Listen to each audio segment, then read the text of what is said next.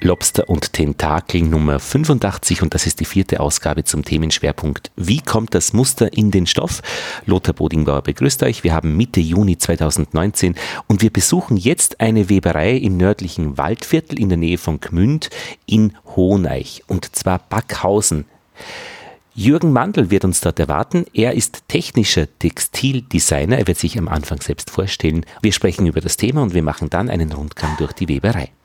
Ja, geht los. Okay, also mein Name ist Jürgen Mandl. Ich arbeite bei der Firma Backhausen in Hoheneich und wir sind da jetzt im Atelier, also da, wo eigentlich dann aus die Entwürfe, also die Entwürfe umgesetzt werden ins Gewebe.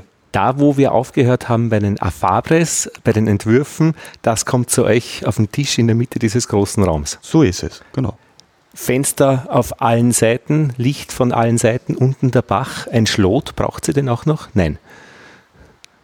Den, den brauchen wir nicht mehr, aber ja, es ist halt natürlich, weiß man von damals, von der Industrie, also da sieht man gleich, da gibt es, gab es Industrie, also mhm. der ist nach wie vor da. In diesem Fall Packhausen Webstühle.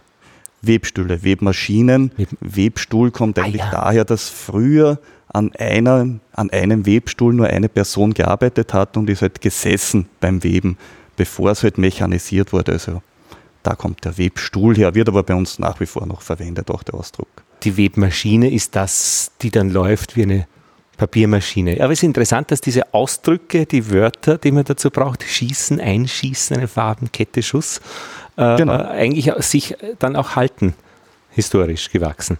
Kette, Schuss heißt es auch nach wie vor. Mhm. Ähm, was ist die Kette? Vielleicht zur Erklärung. Ein Gewebe besteht aus Längsfäden und aus Querfäden. Die Längsfäden bezeichnen wir als Kette und die Querfäden ist der Schuss. Du, ist es Gott gegeben, dass die im rechten Winkel stehen müssen? Gott gegeben wahrscheinlich nicht, aber es ist so. Also sind im rechten Winkel. Es gibt natürlich noch andere Webereien oder Webtechniken, sage ich mal, wo es auch im rechten Winkel stehen, wo aber dann zum Beispiel ein Schlingengewebe rauskommt, ein Frottiergewebe oder so. Das machen wir nicht, wir machen eigentlich Flachgewebe. Und äh, deine Firma, äh, eure Firma ist bekannt für Stoffe, äh, für ja, Möbel, Tapetentüren, ähm, ja, und für, für ja, überall, wo es ein Muster drinnen gibt, muss man schon sagen. Genau, oder? ja. Natürlich machen wir auch Stoffe ohne Muster. Das ist auch vorher schon besprochen haben bei Fabris, mhm. wird immer mehr Uni. Ja, weiß ich nicht, trauen sich die Leute nicht mehr oder gibt es die Industrie vor? Schwierig zu sagen. Aber wo auch die Qualität des Musters widerspiegelt die Qualität des Materials. Also das ist jetzt nicht irgendeine Billigproduktion.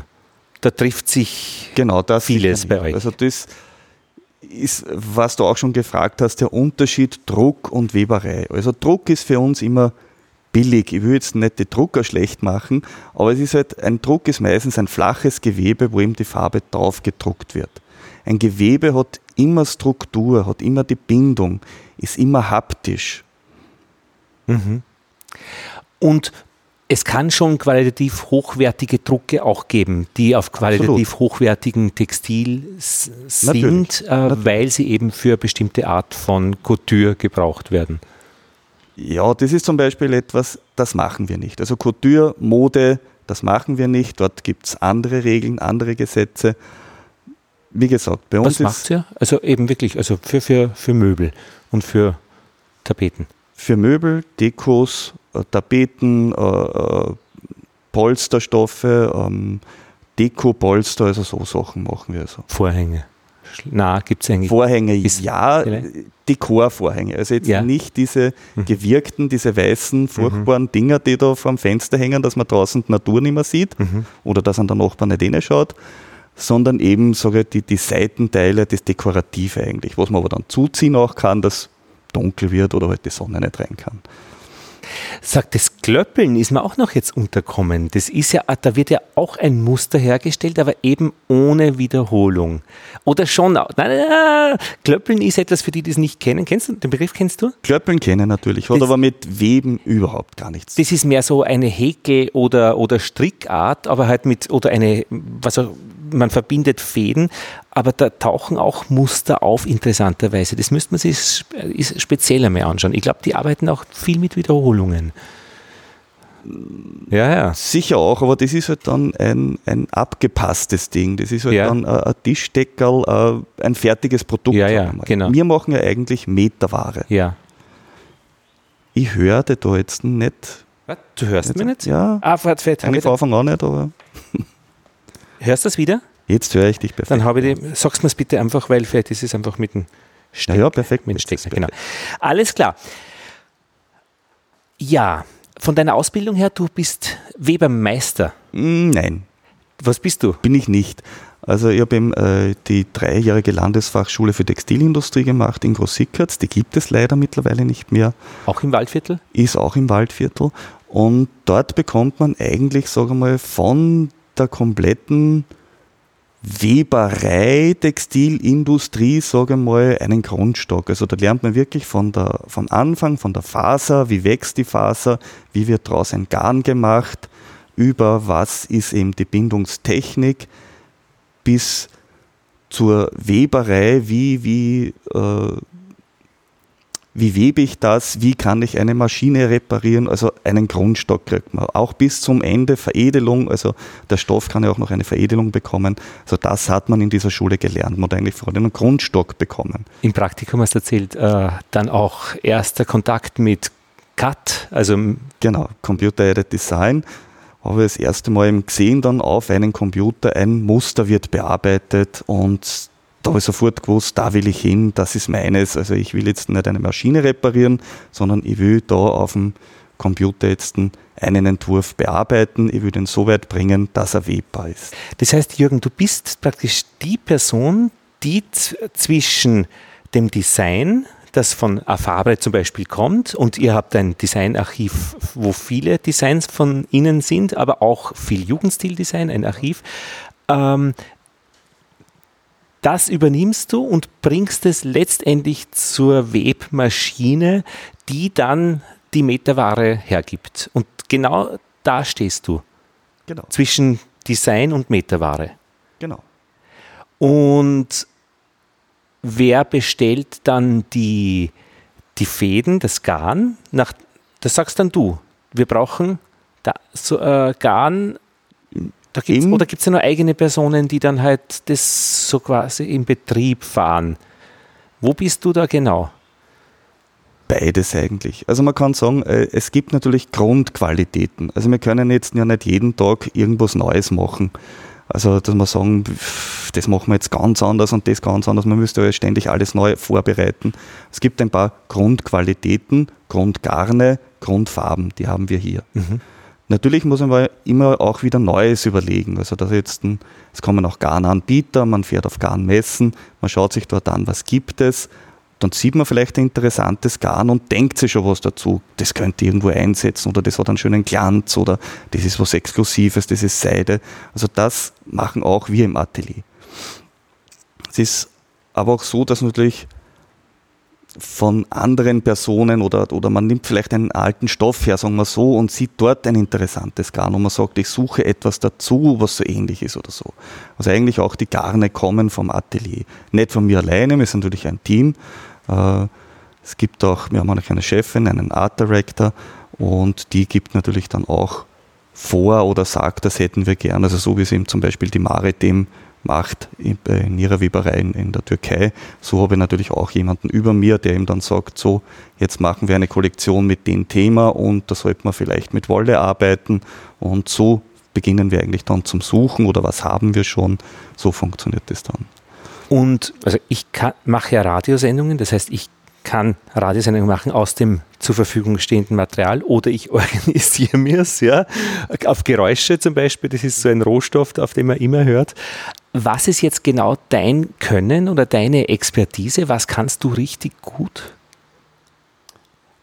Was kann ich richtig Für, gut? für Menschen, die wirklich keinen Einblick haben. Also was ist das, was du, was in dem Sinn nur du so gut kannst? Oder dein Team oder ja. Was ist da deine, deine Fertigkeit? dass wenn wir einen Entwurf sehen, eben vom Afabre zum Beispiel, dass wir uns schon Gedanken machen, wie kann ich das eben in den Stoff umsetzen? Welche Bindungen verwende ich? Welche Garne? Wie könnte das schön ausschauen? Es gibt ja auch unterschiedliche Garne. Es gibt ja nicht nur glatte Garne, es gibt ja Chenillgarne, die haarig sind, es gibt glänzende Garne, es gibt eine Unzahl eigentlich. Mhm, Und meines ist, glaube ich, eher das, dass ich weiß, wie bringe ich das auf die Maschine. Das ist, ja, vielleicht in der weiteren Erklärung dass sie das dann auflöst. Wir gehen ja durch, also das heißt, mhm. wir beginnen jetzt hier am Tisch äh, mit diesem Jugendstilmuster, wo wir eben den Rapport sehen, dieses kleinste Kästchen, da ist eben ein, eine Illustration, das ist so, schaut aus wie ein, ein Flügel aus verschiedenen Elementen. Mondblume. Eine Mondblume. eine stilisierte Mondblume. Gut, eine. Koloman ah, Moser, das ist ein, ein ja. alter Entwurf, also kein Originalentwurf, ja. wir sehen jetzt nur mal eine Kopie. Mhm. Aber der Originalentwurf, der ist im, im Archiv. Ach, Mondblumen, das ist da der Stempel in der Mitte, oder wie? Das ist eigentlich die Blume. Also das ah, ist, wie gesagt, stilisiert, wie so zum genau. Jugendstil. Und das, was wir schon gehört haben, eben Rapport. Das heißt, äh, das Hauptelement ist gezeichnet und dann ansatzweise schon gespiegelt mhm. nach links, damit man sich ein bisschen das vorstellen kann und nach unten auch noch einmal und noch einmal gespiegelt. Das heißt, aber das ist nur so anskizziert. Das Hauptelement ist ausgeführt da und das ist auch so mit Quadraten noch versehen, dass man sich vorstellen kann, wahrscheinlich was Das ist, das hat irgendwer wahrscheinlich drüber gemacht, eine Einteilung ja. von dem schon. Weil ich muss mir jetzt, wenn ich diesen Entwurf da habe, überlegen, wie groß wird es denn im Stoff? Genauso groß hätte ich gesagt. Das ist eine Kopie. Du weißt ja gar nicht, wie groß der Originalentwurf ah. ist. Der ist vielleicht einen Meter groß. Alles klar. Ja, ja, ja, ja, ja. So, und da, da sind wir jetzt auch da. Ähm, es gibt gewisse Begrenzungen auf der Webmaschine. Ja. Bis zu einer gewissen Größe kann ich weben und dann muss die Wiederholung stattfinden. Also wir weben zum Beispiel 1,40 Meter Breite, aber meine Wiederholung kann höchstens 70 Zentimeter sein höchstens 70. Das heißt, spätestens nach 70 Zentimetern muss wieder etwas neu muss anfangen. Sich, muss sich das Design, das der Entwurf wiederholen. Ja, okay. Kann natürlich kleiner werden, 35 und dann noch kleiner, also eben bis, ja, sage ja, ja. bis zum kleinstmöglichen 2x2. Und was bei dir wahrscheinlich auch dabei ist, ist dann der Prozess, oder? Das Weben selbst. Das ist ja eine Zeichnung, die liegt still am Tisch. Ist der, der Vorgang selbst auch noch Teil deiner Arbeit? Ist auch. Da muss man auch dazu sagen, dass eigentlich mittlerweile mache ich die, mache ich die Arbeit von vier oder fünf Personen, die das, sagen wir mal, vor 40 Jahren noch gemacht haben, mhm. wo man mehrere Menschen braucht hat, um das umzusetzen. Da hat es eben den Zeichner gegeben, dann das nächste war der Patroneur. Das war der, also muss ich wieder anders anfangen. Also ich muss mir jetzt überlegen bei diesem Entwurf, welche Qualität mache ich, welche Kettdichte, welche Schussdichte, welches Material verwende ich, nach dem muss man ungefähr die Schussdichte richten. Und Dichte heißt im Wesentlichen, wie dicht, wie, wie viele, dick der Faden ist? Nein, wie viele Fäden pro Zentimeter sind. Ist das nicht abhängig, wie dick der Faden ist und Natürlich. das folgt daraus? Oder kannst du das noch dichter? Ach, du kannst es mehr zusammenschieben. Genau, das ist eben die Schussdichte dann. Wie dicht, wie wie schiebe ich es, so wie es du bezeichnest, zusammen. Und du hast eine wahrscheinlich bestimmte Bandbreite, weil man kann es ja nicht zu stark.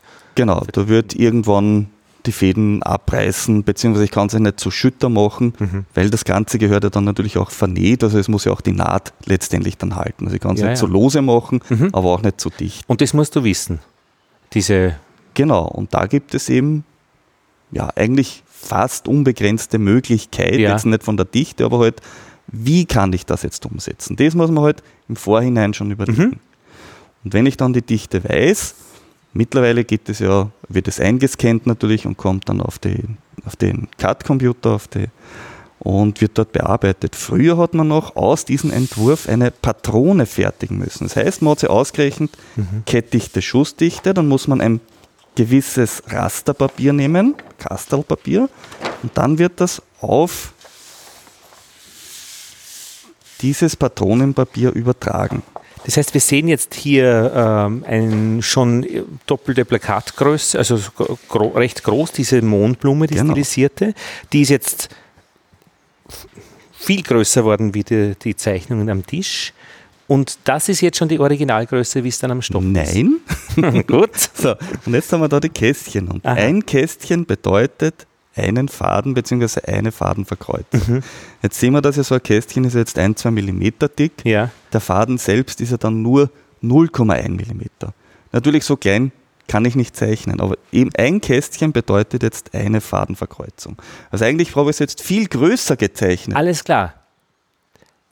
Genau, weil, weil die Fäden dann wieder kleiner sind, wird das Ganze wieder kleiner. Mhm, verstehe. Genau. Okay. Und da sieht man eben, da ist das übertragen worden. Und weil wir ja gesagt haben, es ist im rechten Winkel eben die Fäden, sehen wir auch, dass das da jetzt in Ecken macht. Das hat die Marit schon gesagt, binär. Also Computer 01. Genau, 01. Also im Prinzip das, also jetzt haben wir zuerst den Entwurf gehabt, dann der Patroneur, der das eben auf Patronenpapier gezeichnet hat, der hat die Zeichnung auf das Patronenpapier übertragen. Und dann wurde Patroneur. Äh, Patronenpapier, warum heißt es Patronenpapier? Das ist eine gute Frage. Weil wahrscheinlich die Patrone, wo, äh, wo, wo der Faden drinnen das ist. kann ich eigentlich Das müssen wir nachschlagen. Ja, Weite konnte jetzt auf Anhieb nicht sagen. Man macht nichts. Wahrscheinlich ah. habe ich es gelernt, aber ich habe es wieder vergessen. Na, dann kann es nicht wichtig sein. Das finde ich immer so, wenn mich Schüler fragen, ich unterrichte Physik und Mathematik an der Abendschule, äh, wie ist das? Und, sie, äh, und ich sage, das weiß ich leider nicht. Dann, dann heißt das ja was. Dann sage ich mir dazu, wenn es wichtig wäre, würde ich es wissen. Äh, wenn es ist offensichtlich nicht wichtig oder man kann es nachschauen. Und ja, ein, einmal hat der Schüler gesagt, äh, das ist aber traurig. Auf die, so, ja, also ja. ich kenne eine Person, muss ich sagen, äh, der wüsste das aus dem Stegreif, der weiß alles über Textil. Also der ist ein wandelndes Textil, äh, Textillexikon. Mhm. Das ist unglaublich, den mhm. sein Wissen. Habe ich nicht, muss ich ehrlich zugeben. Naja. Aber ja.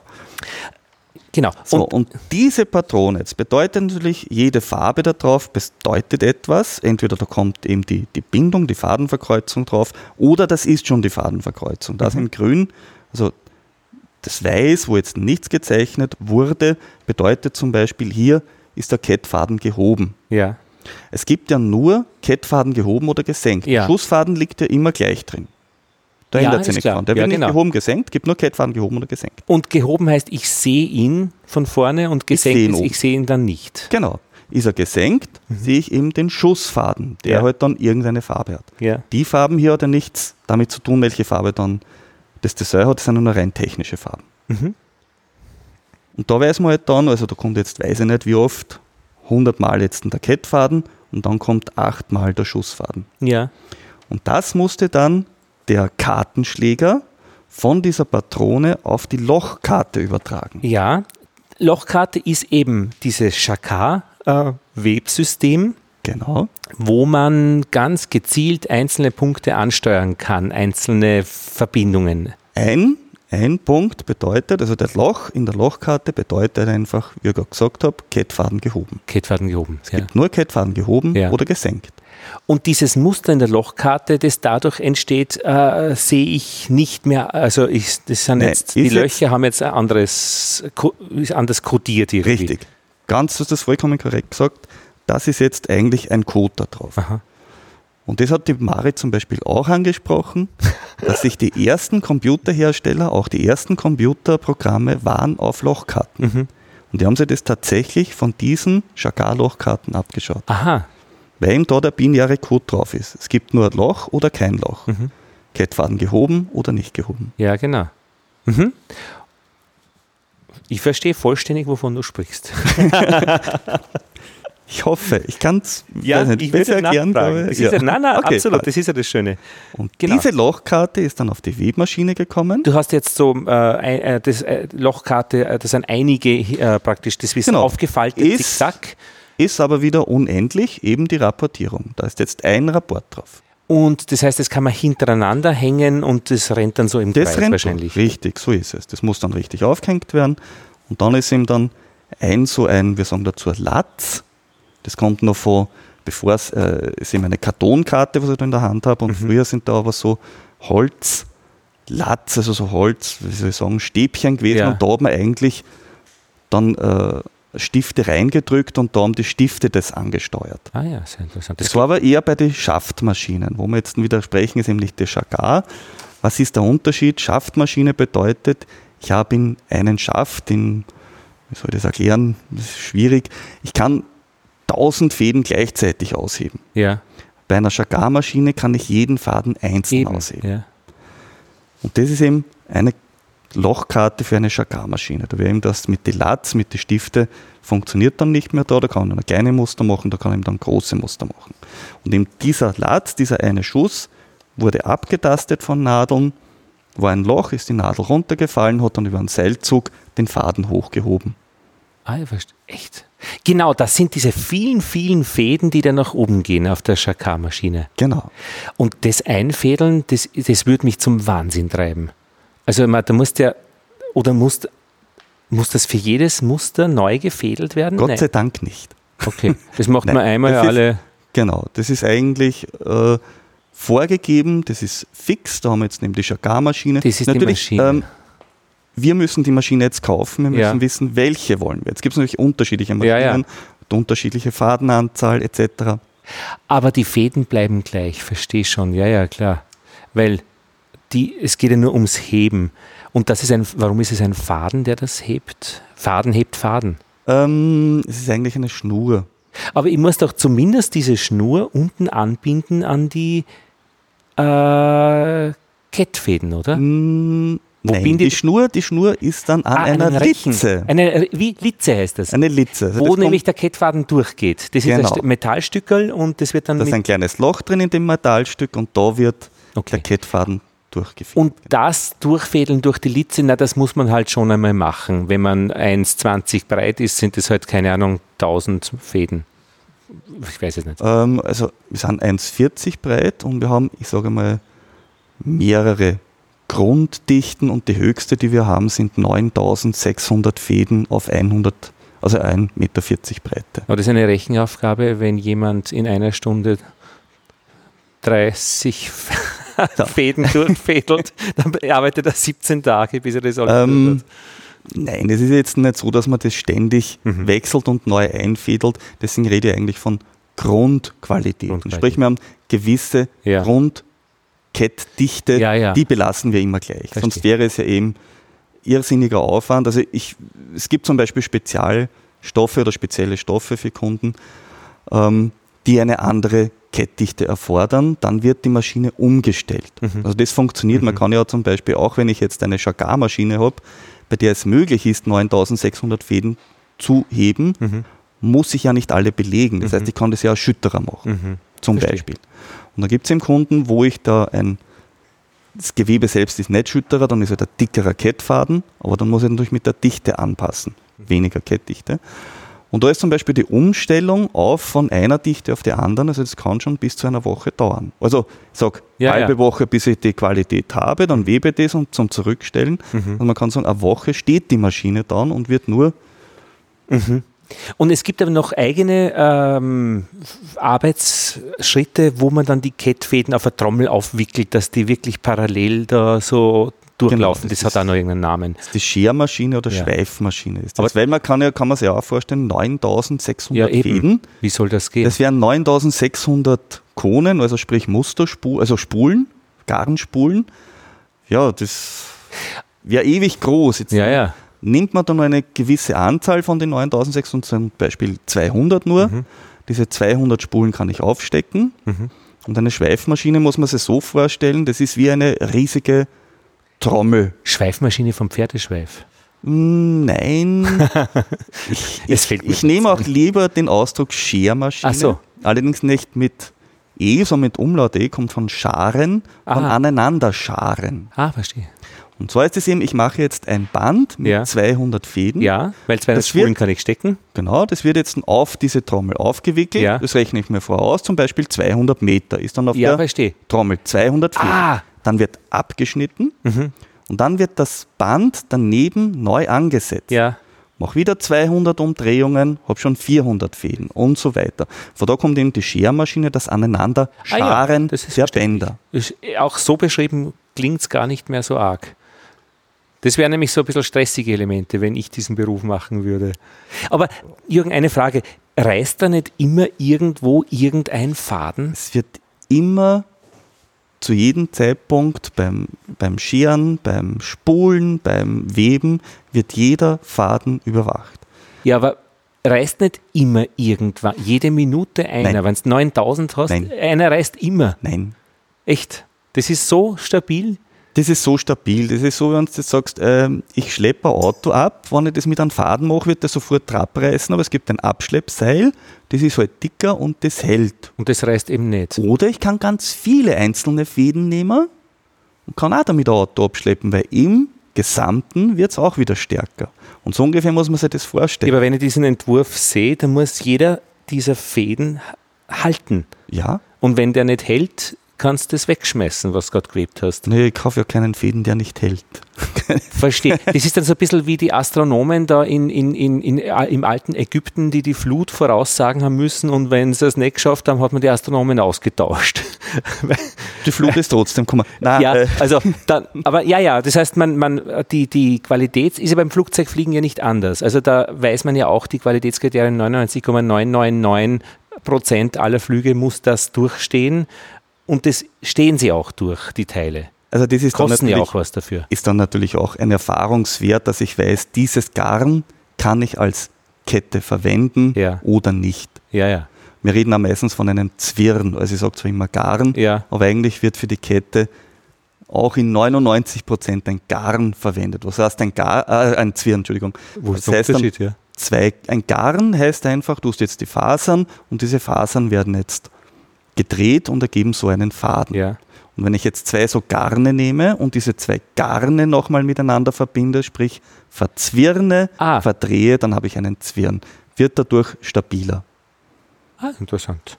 Ich bin neben einer Seilerei aufgewachsen und habe als Kind immer wieder zugeschaut. Das war großartig. Also die haben auch so quer durch so eine lange Halle gehabt, quer durch die Halle. Äh, aufgespannt und auf einmal hat es rum, rum, rum, so eine Maschine ist durchgelaufen, also so ein Schlögel Ja. und das ist dann alles kürzer worden und der hat das verzwirnt. Mm, Oder vertaut. eigentlich- Die werden vertaut, beziehungsweise das ist eher ein, ein Flechtprozess. Ah, Aber im okay. Prinzip sehr ähnlich. Also Kann man sich ähnlich ja. vorstellen. Und die haben auch Teppiche gewebt, so aus dieser Inviertler Muster, also wo so Re Stoffreste aneinander geknüpft wurden. Das hat die Oma des Hauses gemacht und da haben sie ständig Teppich gewebt. Aber es vom Geruch her war es ein ähnlicher Geruch wie bei euch. Wahrscheinlich wird Textilien. wird's- Ja. ja. Ja gut, okay. Wir sind also jetzt bei der Lochkarte für die Chakar-Maschine.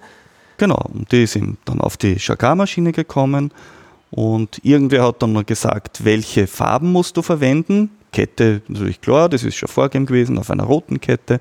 Und dann hat man noch gesagt, welche Farben musst du auf die, ja, damals war es noch ein Webschützen, wo immer Spule drin war mit einem Garn drauf. Und dieser Webschützen oder ein Schiffchen kennt man vielleicht, wenn man Handarbeiten in der Mhm. Schule gehabt hat. Vielleicht, wenn man mal so einen Webrahmen gehabt hat und eben auch das Webschiffchen durchgeflochten hat, sagen wir mal. Und der Webschützen ist dann eben hin und her geschossen worden. Mhm. Daher kommt auch das Wort, das Wort Schuss, der Schusseintrag Und schon des Fadens. dieses Holzschiffchen schon ganz poliert und ab, abgeschmeichelt. Also, also da stehen keine Ecken vor. Das musste glatt sein, ist Ja. ganz klar. Also wenn da irgendwo eine Kante gewesen wäre, hätte sofort die Kettfäden abgerissen. Die YouTube-Filme, die ich geschaut habe, äh, haben mir auch noch andere Systeme gezeigt, dass ein Greifer zur Mitte fährt, von der anderen Seite kommt auch so ein Greifer, der übernimmt den Faden, zieht ihn durch. Das war das zweite System. Das dritte System war mit Luftdruck, dass man den Faden hineinbläst. Das war auch ganz interessant. Ich finde cool, wie du es vorbereitet hast. Naja, du wirst dann die Greiferwebmaschine sehen. Okay. Also genau dieses System haben wir. Aber ja. diese, ich glaube, diese drei Systeme habe ich eben identifiziert. Vielleicht gibt es noch. es gibt noch mehr. Es gibt zum Beispiel eine Projektilmaschine. Aha. wo wird- eben ein Metallstück ist, das eine Klemme hat und dann wird der Faden eingeklemmt und das Projektil wird Okay. auch durchgeschossen. Ja, das haben wir nicht gemerkt. Das mit der Luft, ähm, das sind meistens einfache Gewebe, sage ich Ja. mal. Äh, auch Schaftgewebe, die allerdings so schnell laufen, Ja. dass eigentlich gar nicht mehr möglich ist, etwas anderes einzufügen. Also da darf da eigentlich zwischen Webblatt, also das Webblatt ist eben dann der Kamm, Mhm. der dann den Schuss andrückt, Mhm. da darf nichts mehr dazwischen sein. Die Maschinen, oder zum Vergleich, unsere Maschinen laufen so bis zu 400 Touren, also 400 Umdrehungen in der Minute circa, und die laufen dann mit 10.000 Touren. Aber was sollte da dazwischen sein? Ein Goldfaden, den man Nein, nein, ich meine der Greifer. Also der Ach so. einfach kein, Ah, kein Element, kein, kein genau, Zeug mehr. das wird dann mit Luft oder Ah, auch mit genau. Wasser. Es kann auch mit Wasser der Faden Ah, okay, durchgeschossen werden. Da ist man natürlich auch wieder eingeschränkt, sage also man kann da keine dicke Fäden eintragen. Ja, es wird dann natürlich die Luft oder das Wasser nicht mehr so gut tragen Genau. können, beziehungsweise man muss ja denken, wenn das zum Beispiel eine Wasserdüsenmaschine ist, wird ja auch teilweise das Gewebe feucht. Mhm. Also das gibt dann noch gewisse Materialien, die man dann damit verarbeiten.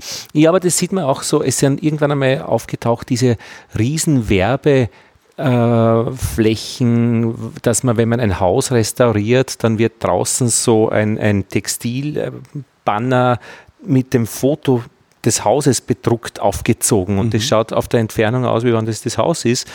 Aber das sind solche Gewebe, äh, die erst seit, keine Ahnung, zehn oder zehn Jahren entstanden sind. Wahrscheinlich ist da die Technologie einfach, die, die sowas dann ermöglicht. Ganz sicher, also das ist sicher die Plötzlich letzten Jahre gekommen. Also Ja. ich bin selbst fasziniert, obwohl ich Textiler bin, wie, Ja. wie sie in Stephansdom zugehangen haben. Ja, ja, Wirklich genau. die, das Gerüst mit riesigen Stoffbahnen, also Ja, ja. Christo hätte seine Freude gehabt. Ja, ja. Jetzt wollte ich noch gerade, ich wollte noch erzählen, dass das Salzburger Glockenspiel äh, seine Melodien nicht mit einer Lochkarte macht, sondern mit einer Trommel, wie eine Hamstertrommel, wo innen wer läuft und da werden per Hand Schrauben und Muttern hineingedreht von zwei Seiten. Das macht ein Mann und seine Frau. Er ist innen, sie ist außen und wenn das umprogrammiert wird, dann müssen die alle Schrauben praktisch neu drehen. Genau, das sind im Und Prinzip das, was ich das gesagt habe, vor der Lochkarte eben diese Stifte. Ja, also ja. das hat man auch da eben dann Mhm. das Muster reingesteckt. Ah, die, ne? okay. Die Stifte. Mhm. Ja, gut. Das heißt, das wurde jetzt gemacht und Die Webmaschine läuft. die Lebmaschine läuft. Heute ist ein Zwickeltag, heute ist Freitag, das heißt, bei euch läuft sie nur auf, wenn es das du einschaltest. So ist es. Heute Ja. hören wir nicht die ganze Weberei, heute hören wir ja, einzelne Maschinen, wenn du es dann aufnehmen willst. Ja, ja. Oder sehen, wie das dann funktioniert. Warum ist diese Kunst oder Tradition im Waldviertel eigentlich so verankert? Warum, oder eh auch in, im Mühlviertel in Freistadt gibt es, glaube ich, eine Weberei, die meine Cousine übrigens gemacht hat. Ja, genau. Ist das, braucht man dann Wald? Oder woher kommt das? Ist, oder ist es ein Wissen in der, im Landstrich? Weiß man da irgend noch was? Das war, glaube ich, ganz einfach. Also, wann ist die Textilindustrie im Waldviertel entstanden, wie es die Franz Josefs Bahn gebaut haben?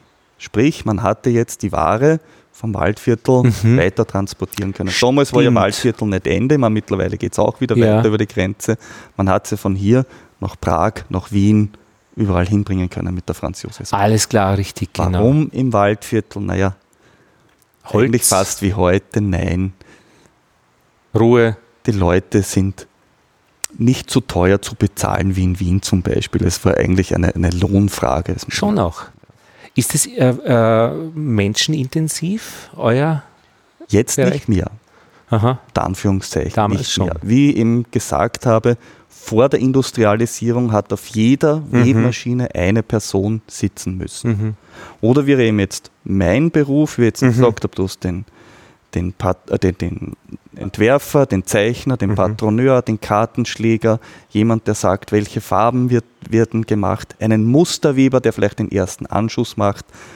Das alles ist jetzt eine Person. Also das Mhm. macht im Prinzip also so jemand wie ich oder in, in Mhm. meinem Team, jeder kann das. Mhm. Und so kann man sich eben das vorstellen, wo früher fünf Leute auf einen gearbeitet haben, ist natürlich, war ja da auch nicht einer, da waren dann fünf Kartenschläger und zehn Patroneure und ja, und das hat sich natürlich alles mit Computer, mit Industrialisierung, mit alles wird schneller, sind die Personen weniger geworden in einer Weberei. Nee, aber viele sind, sind abgewandert in, in Länder, wo der Lohn billiger ist. Ist bei euch noch kein Thema? Ich, offensichtlich nicht. Ich meine, das ist jetzt Familien, äh, nicht familienintern, firmenintern. Das ist eigentlich jetzt nicht das Thema meines Gespräches mit dir. Aber, aber ist, ist äh, ihr seid da. Ja, man muss sich spezialisieren. Also Ah, jetzt mit der Masse mitzumachen, also jetzt zu sagen, Mhm. ich, wir produzieren jetzt wie in China oder, oder Bangladesch oder wo immer da jetzt schon Ja. gewebt wird. Ihr werdet Also also von hier aus nicht für eine schwedische Möbelfirma produzieren. Das ganz sicher Ja. nicht. Also wir machen komplett andere Qualitäten. Mhm. Äh, ja, man muss schwierig zum Erklären. Also man muss wirklich Ja, das, wofür österreichische äh, Mittelbetriebe ja stehen. Genau das, was du, also. Im Prinzip das Kunsthandwerk, das, was nicht jeder kann, das, mhm. ja, ja. das machen wir. Genau, das Haptische in den Dummies genau. der Entwürfe von Afabre. genau, also da, da kann ich eben jetzt nicht allzu viel ja. Preisgeben. Ja klar, sollst du auch nicht. Äh, Jürgen, ich habe extra heute mein Hemd angezogen, eines meiner wenigen mit Muster. Ja. Und es ist so ein bisschen ein ganz fein kariertes Schnöselhemd, sage ich jetzt einmal, das so dieses blau-weiß karierte ja. Hemd, ja. Und äh, da hätte ich glaubt, das ist kariert, aber wenn ich genau hinschaue, sehe ich so ein Sch Windrädchen. Du wirst das wahrscheinlich wissen, wie das zustande kommt, oder? Natürlich, es ist kein Windrädchen, es ist ein Hahnentritt.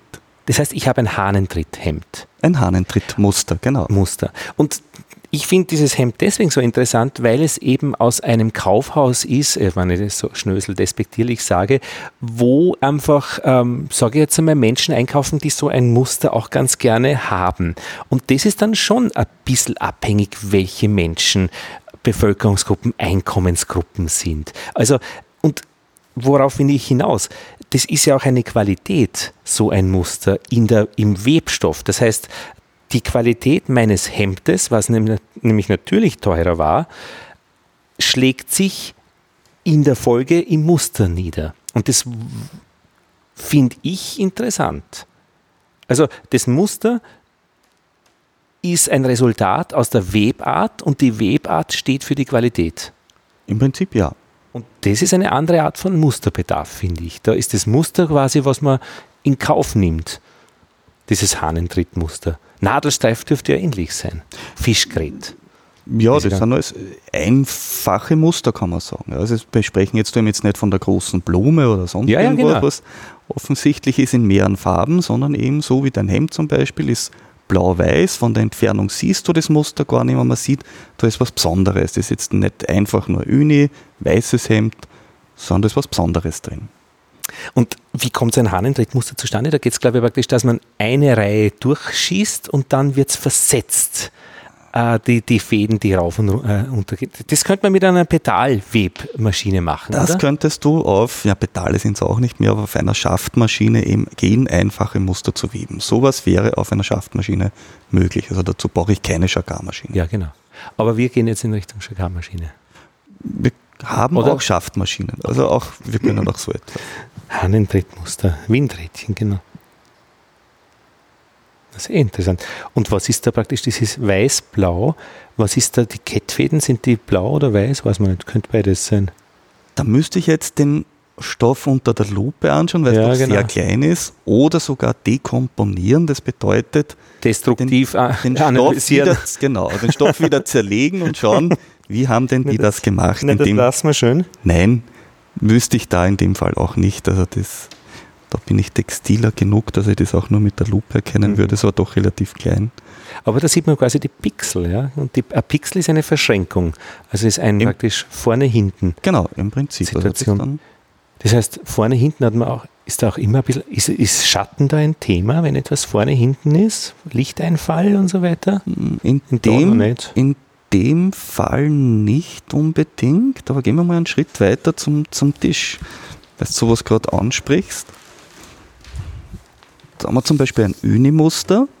Uni, das habe ich so äh, intuitiv verstanden, ein gleich äh, Muster. Genau, also muss jetzt aufpassen. Nur Uni bedeutet meistens hat eine Farbe. Und warum Uni? Uni, Uni. Warum mit Uni? Ist wurscht. Unifarben, Uni. kommt vielleicht von Uniform, alles gleich. Also Uni, okay. Jetzt rede ich allerdings von einem unifarbenen bemusterten. Sprich, du siehst das Muster, obwohl es beige in beige ist. Ja, genau. Und du siehst, es sind ganz viele unterschiedliche Bindungen da drin. Da haben wir so ein, ah. ein Draht drin. So riffelig, genau. Und wenn ich das jetzt aber bewege, siehst ja, du auch, dass manche Bindungen glänzen, mhm. manche sind matt. Mhm. Das Reflexionsverhalten ist einfach wirklich von der Art der Bindung äh, abhängig. Genau, und da sind wir jetzt zum Beispiel bei etwas, was eben vielleicht die meisten Hörer jetzt kennen, ja. Tapetentür, wo der Herr Bundespräsident immer rauskommt. Ja, eine rote das, Tür. Genau, das ist ein Damastmuster. Ist auch rot in rot. Aber es ist in das Muster selbst, weiß jetzt nicht genau, ich nehme an, das Muster ist eine Kettbindung, das heißt, ich sehe die Kette, die Ja. meistens etwas mehr glänzt. Und der Hintergrund ist eine Schussbindung. Ja. Die ist eher matt. Und eigentlich sieht man das Muster nur deswegen, weil eben der Lichteinfall, der Glanz anders ist. Aber Und im Prinzip ist es ja rot in rot. Und das können gleichartige Fäden sein oder sind die durchaus auch unterschiedlich, auch wenn sie beide rot sind? Das kann beides sein. Durchaus unterschiedlich, ja, ja. Sogar auch im Material. Also es muss auch nicht dasselbe Material sein. Mhm. In diesem Fall ist es dasselbe Material, also das ist ein 100% Seidenstoff. Aber das ist eben praktisch durch die Art der Bindung heißt, also dies hat uns die Malte erzählt, äh, äh, diese Leinwandbindung, wo oben, unten, oben, unten ist. Genau. Äh, Hahnentritt, wo es irgendwie, glaube ich, zwei noch irgendwie ist. Oder äh, Kann man größer auch machen. Ja, okay. Äh, Man kann auf jeden Fall, man muss es, man muss das versetzen, weil sonst hast einen Riss im. Äh, na, hast nicht. Man muss, Auch also, die Bindung muss sich rapportieren. Weil warum kann ich nicht viermal drüber gehen, also vier Kettfäden drüber mit dem Schuss und das immer an derselben Stelle dann weiter haben, vier drüber, was passiert dann? Dann passiert was, dass die Fäden schlappern. Oder es passiert nichts. Achso, eh nichts. Aber Löcher hat es keine. Ich habe immer geglaubt, er hat Löcher. Gut, da sehen wir übrigens schöne verschiedene Farben an der, an der, an Ja, der Wand. natürlich, also. Ja, alles da. Aha, da, warte mal, Damast. Hast du gesagt Damast? Der Mast, genau. Das gibt es nämlich beim Messerschmied auch, das da Damaszenerstahl, wo es. Man sagt auch, der Mastmuster gibt es ja auch bei, bei Klingen. Genau, bei Klingen, wo zwei- äh, es so äh, äh, hell-dunkelgrau durch die Art der Schmiedekunst. Genau, also auch im Prinzip etwas, aber was man dann eher sieht, wenn man es ins Licht hält. Also Genau. durch die Lichtbrechung Mhm. sieht man da ein Muster dann Der drin. Org. Also, mir gefällt das schon sehr gut. Also, wenn es in einer Farbe ist. Aber das ist das, was man wahrscheinlich gesagt hat, ja. Man Der kann ja Trend in das, Richtung Uni. naja, das, na, das ist ja, da probieren wir gerade etwas. Okay. Etwas, was wir bis jetzt noch nicht gemacht haben. Aber so zum Beispiel ist es jetzt, oder kommt es in die nächste Kollektion. Das ist, Da ist äh, jetzt ein bemustert, also da ist dem jetzt Farbe drin. das ist das gleiche Muster wie äh, auf, dem, auf dem Beigen, wo alles beige ist, unterschiedliche Bindetechniken, haben wir hier auch den Hintergrund dunkel und den Vordergrund praktisch ähm, hell beige. Ja, und Gold, dazwischen, ja. oder Gold und dazwischen noch ein bisschen andere Farbe.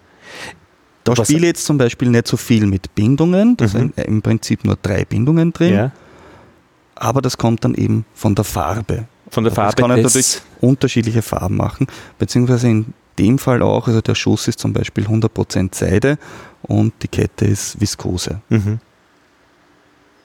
Da habe ich dann natürlich noch zusätzlich von der Seide Mhm. einen Seidenglanz. Du, ökologische Aspekte gibt schon neue Materialien, von denen noch keiner weiß, die entstehen, indem, keine Ahnung, pff, aus Holz äh, irgendwas chemisch produziert Also wird. das Holz ist nichts Neues, die Viskosefaser ist aus Holz. Achso, okay. Also das ist im Prinzip simpel erklärt, das Holz wird aufgelöst zu einer Paste, sage ich mal, Mhm. und aus dem werden eben dann durch Viskose. eine Spinndüse, also Mhm. kann man sich vorstellen wie ganz ein feines Sieb, wird dann das durchgepresst, wird mehr oder weniger getrocknet und so entsteht der Viskosefaden. So entsteht Mhm. zum Beispiel auch Polyester. Mhm.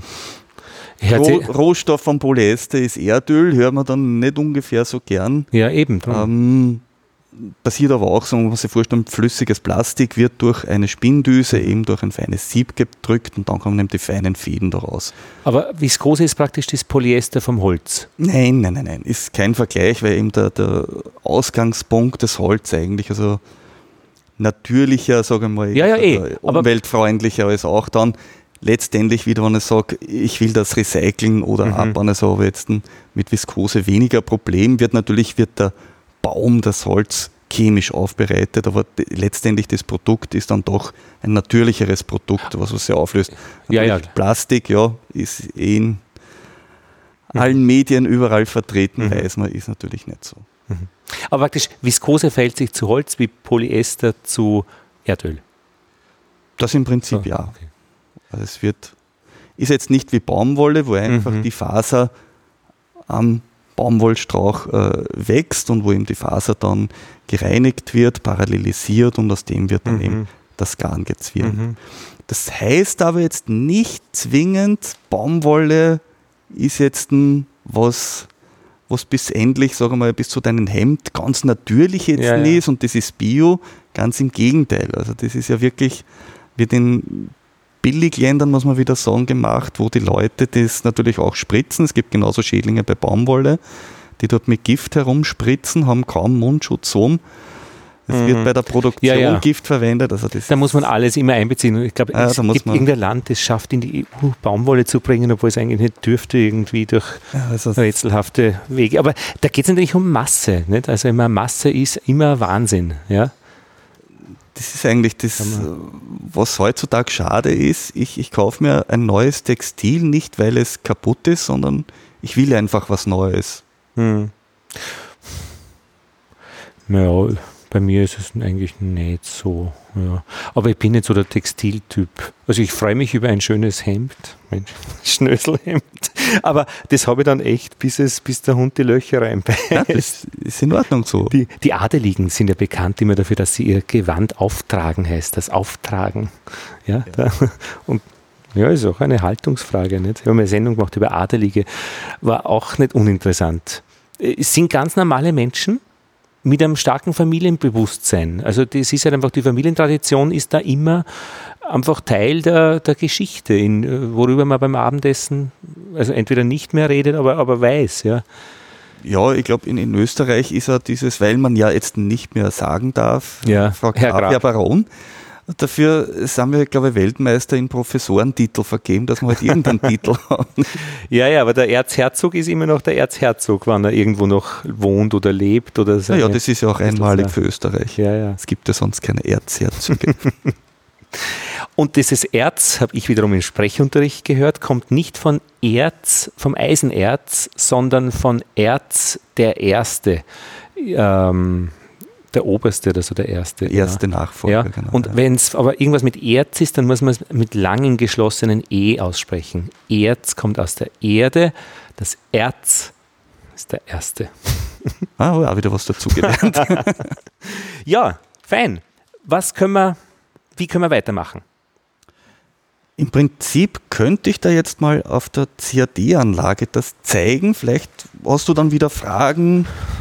Ich hoffe, meine Fragen jetzt sind nicht allzu blöd. Mir ist es manchmal richtig peinlich. Nein, nein, Und überhaupt auch wenn man nicht. das dann verfolgt und jetzt hat er immer noch nicht gelernt, um was geht über die. Überhaupt nicht. Weil wir eben von Bindung von der Fadenverkreuzung gesprochen haben, es gibt nur drei Grundbindungen. Mhm. Drei. Es gibt nur drei. Mhm. Und trotzdem hast du zum Beispiel jetzt gerade einen Stoff gesehen, wo ja wo sich ja sehr viel drin tut, da waren weit mehr wie drei Bindungen drin. Sind vielleicht die Orientierungen noch äh, dabei? Also äh, die eine schauen nach links, die anderen schauen nach rechts. Das sind eben alles dann Abwandlungen. Okay. Aber im Prinzip gibt es nur drei Bindungen. Das ist die Leinwandbindung, das ist die, die die Marit angesprochen hat, eben rot oder schwarz, je nachdem wie man es zeichnet, heißt im Kettfaden gehoben, weiß heißt Kettfaden gesenkt.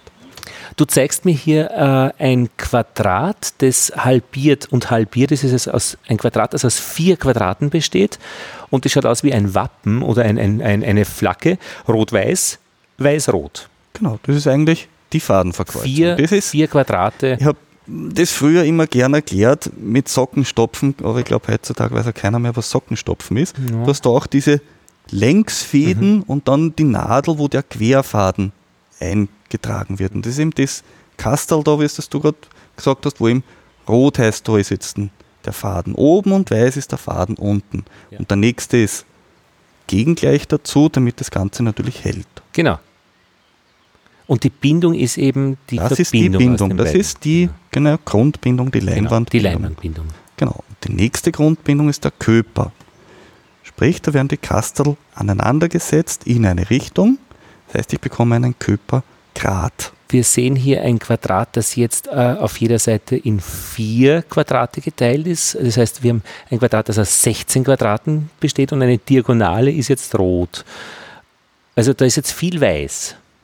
Genau, Das, das, sind immer drei, äh, drei äh, Stellen hintereinander der Kettfaden oben. na, Kettfaden oben ist immer Ach, das, ist das rote? das Rote. An einer genau. Stelle ist der Kettfaden oben und an drei Stellen daneben ist er unten. Genau. Und das würde man jetzt zum Beispiel als Schusskörper bezeichnen, weil eben mehr vom Schuss sichtbar ist. Ja, verstehe. Bei der. Jeans. Woher weißt du das? YouTube. Ich habe einen Nachmittag YouTube-Filme angeschaut und der hat nämlich den Unterschied, dass man, dass die Jeans eben blau ist von der einen Seite, aber doch recht weiß von der anderen. Genau. Also wir haben jetzt da zum Beispiel eine Grundbindung, den Körper, und ich zeige dir jetzt sofort auf der Stelle den Jeansstoff. Die Bindung für den Jeansstoff. Du verdoppelst einfach jetzt, äh, das heißt, wir haben zwei rot, zwei weiß, zwei rot, zwei weiß und das Ganze dann versetzt um eins in der nächsten Zeile. Genau. Und diese Bindung hat sogar einen eigenen Namen, der heißt Zirkas.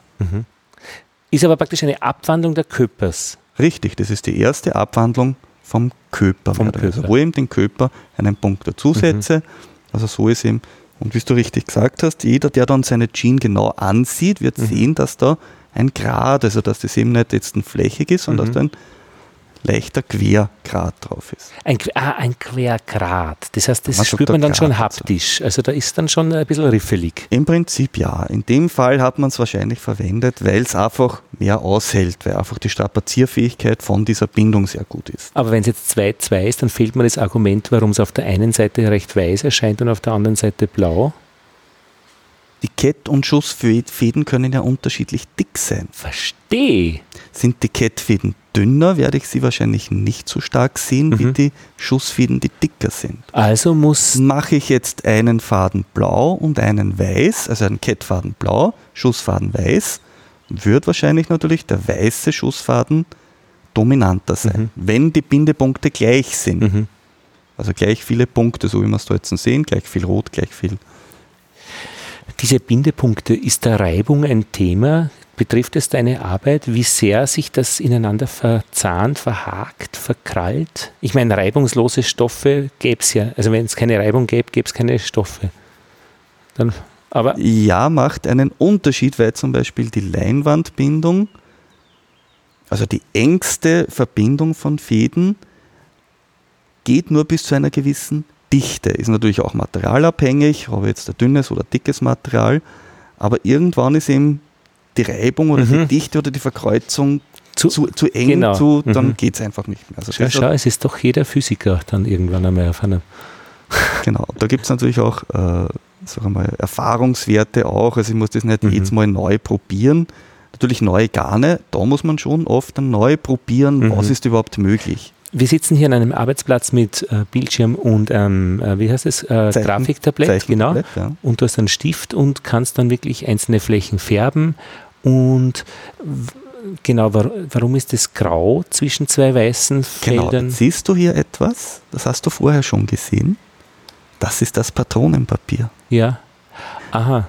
Also ich sehe jetzt, ich habe genauso wie eigentlich vor 100 Jahren schon gearbeitet wurde, habe ich auch hier am Computer mein Patronenpapier, wo ich genau abzählen kann, wo mein Punkt hingehört. Mhm. Und du setzt einen Punkt und er wird sofort durch die Wiederholung äh, im ganzen Bildschirm ergibt das eine neuartige äh, Fläche. Genau, weil ich es rapportiert habe. Rapportiert. Und das, das Rapportieren macht der Computer eben für dich.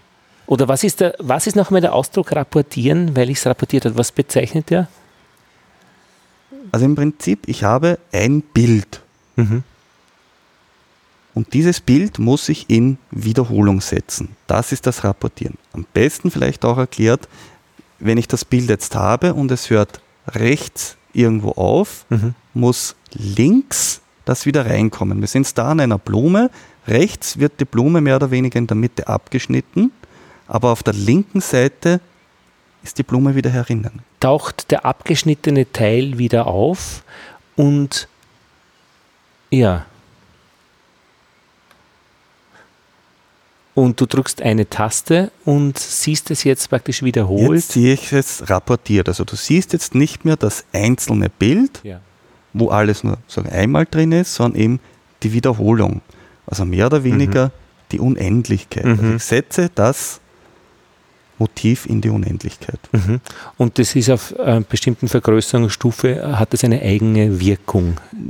Ja, das hat jetzt eigentlich nur was damit zu ja. tun, dass ich das bearbeiten kann. genau, und dann gehst du ins Pixel. Und in der Bearbeitung dann sorgst du dafür, dass die rechte Blume so geschickt abgeschnitten ist, dass sie links eben genau zusammenpasst dann. Genau, das ist das, was auch die Leute von der Fabre erklärt mhm. haben. Dieses Rapportieren, das lernt man in der Schule, ist sehr zeitaufwendig natürlich, mhm. als wie jetzt nur ein Bild zu machen. Also die Mona Lisa zu wiederholen, ohne dass auffällt, wird schwierig werden. Mhm. Vielleicht möglich, dass man eben den Hintergrund anpasst, dass halt dann, weiß ich nicht, dass die Berge sich dann wieder wiederholen. Mhm. Aber eben, das ist eben das Besondere, sage ich mal, an ja, auf uns Textiler, dass wir eben dieses Rapportieren beherrschen, dass wir das machen können müssen. Aber ich meine, dieses Machine Learning, Learning, dieses Deep Learning, was da schon gibt, dass praktisch der Algorithmus aus all den Katzenbildern im Internet lernt, was ist eine Katze und macht dann neue Katzen, die ziemlich gut ausschauen, ein bisschen creepy auf dem Weg dorthin, mhm. bis sie es haben. Das wird sicher da auch einmal aufschlagen beim Rapportieren, weil, weil das ist ja eine Logik, nach der du arbeitest und die Logik wird ja dann irgendwie auch einmal, wenn man viele, viele Muster in so eine KI reinwirft und die dort künstliche Intelligenz immer schauen, was ist eigentlich, die, die hat ja gar keine Fragen, die schaut nur einmal, die tut einmal, einfach einmal. Wäre interessant, ob die dann auch Muster machen kann. Möglich, vielleicht kommt es irgendwann mal dahin, aber ja, ja. momentan. Momentan nicht. Aber mhm. vielleicht auch interessant, wie kommt denn überhaupt das Muster jetzt mal da rein? Man mhm. hat vom, vom Entwurf. Genau. Ja, scannen und fertig. Yen. Da haben wir zum Beispiel einen Originalentwurf. Das ist dieses berühmte Koloman Moser. Wie heißt das, dieses Muster? Das, das hat irgendeinen Namen. Äh, das ist die, die Orakelblume, genau. Ich glaube, die Marit hat sogar. Ja, genau, sie hat es ja, angesprochen. Das habe ich parallel gegoogelt. Das hat irgendeinen Namen noch, diese Blume. Orakelblume. Orakel, das, ist wirklich, ah, Orakelblume. das ist wirklich, wie es genau, 1901, da haben wir es eh, Professor mhm. Koloman Moser 1901 hat er den Entwurf gemacht und er hat ihm diese Blume Orakelblume benannt. Wir haben natürlich diesen Originalnamen weiterverwendet. Das, ja. Die ist aber auch wirklich wiedererkennbar. Also die, die Art, wie die Blütenblätter sind, ein bisschen margaritenartig schaut es aus, wie innen so diese Punkte sind vom, vom, vom Blütenstaub und einfärbig das Ganze. Ja, genau, die hast du praktisch jetzt gescannt. Warum genau, sind jetzt zwei Bilder, links und rechts? Na genau, jetzt muss ich eigentlich, man sieht ja, das ist rapportiert, allerdings nicht sehr genau. Mhm. Also die Wiederholungen, er hat es dann auch nur anskizziert und ich muss mir eigentlich jetzt den Rapport raussuchen aus dem Ding. Ich will jetzt natürlich das jetzt nicht ganz 100% da machen. Du veränderst gerade die Ecken von, eine, von genau, einem Viereck. mehr oder weniger rein, mhm. damit eben da dann die Wiederholung habe. Also machst du einen genau viereckigen. Ausschnitt aus dem Entwurf und das wird dann rechts im Bild wiederholt, also äh, rausge rausgezogen. Ich habe jetzt mehr oder weniger aus diesem mhm. Entwurf, der über den Rapport drüber gezeichnet mhm. wurde, drüber skizziert, mhm. habe jetzt nur den Rapport rausgenommen, mhm. so dass eben wieder die Wiederholung entsteht. Was rechts mhm. rausgeht, muss links reinkommen, was mhm. oben rausgeht, muss unten wieder ankommen. Bin jetzt eh nicht genau drauf man es nur mal ungefähr sieht. Was mich besonders freut, ist, dass wir jetzt an der Stelle sind, wo ich als Vierjähriger im Kinderzimmer die Blume verfolgt habe nach rechts und dann ist sie eben wieder aufgetaucht, genauso wie sie links war. Da sind wir jetzt gerade. Genau, das ist jetzt mein ein, einer Rapport. Mhm. Das Ganze ist gescannt mhm. oder mittlerweile auch Digitalfotografie, also mhm. dann kaum mehr scannen, fast mehr als fotografieren, mhm. mit ganz vielen Farben. Die Farben. 255 Farben, das ist halt einfach, damit da nichts verloren geht. Ja. Und wir sehen, das ist ein alter Entwurf, da sind ja viele Fehlfarben drin, ausgeblichen, mhm. da, wo man einfach nachbessert. Das muss ich dann natürlich reduzieren mhm. auf einige das heißt, Farben. Die ganze Farbpalette von äh, vielen Farben wird jetzt reduziert auf fünf verschiedene. Genau, auf einige Farben, wo ich sage, ich sehe noch die Konturen, denn da bleibt mir eigentlich jetzt nichts anderes übrig, wie jeder Zeichner muss sich jetzt diese Konturen nachzeichnen, muss sie, man sieht, da sind viele Ecken drin, das ist. Aber da fängt es jetzt an zum Reparieren. Also das, was man macht bei der genau. digitalen Fotografie, dass man irgendwie die Flusen rauskriegt, Genau. Also Äh, im Prinzip muss ich das alles in natürlich da jetzt unzählige Hilfsmittel auf, dem- Mhm. auf dem CAD-Computer ist ganz klar. Also vielleicht vergleichbar mit, mit ähm, Photoshop oder so, wo ich eben dann Bilder bearbeiten aber das ist kann. doch eine schöne Arbeit, oder?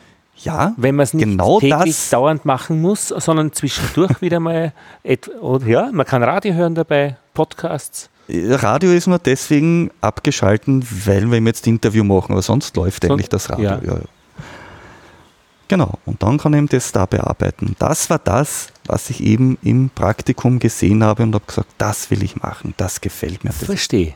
Und das ist es, das, die Bezeichnung ist eben rap rapportieren. Nein? Na, das das ist- eigentlich das Design schon ausbessern. Rapport- Ausbessern.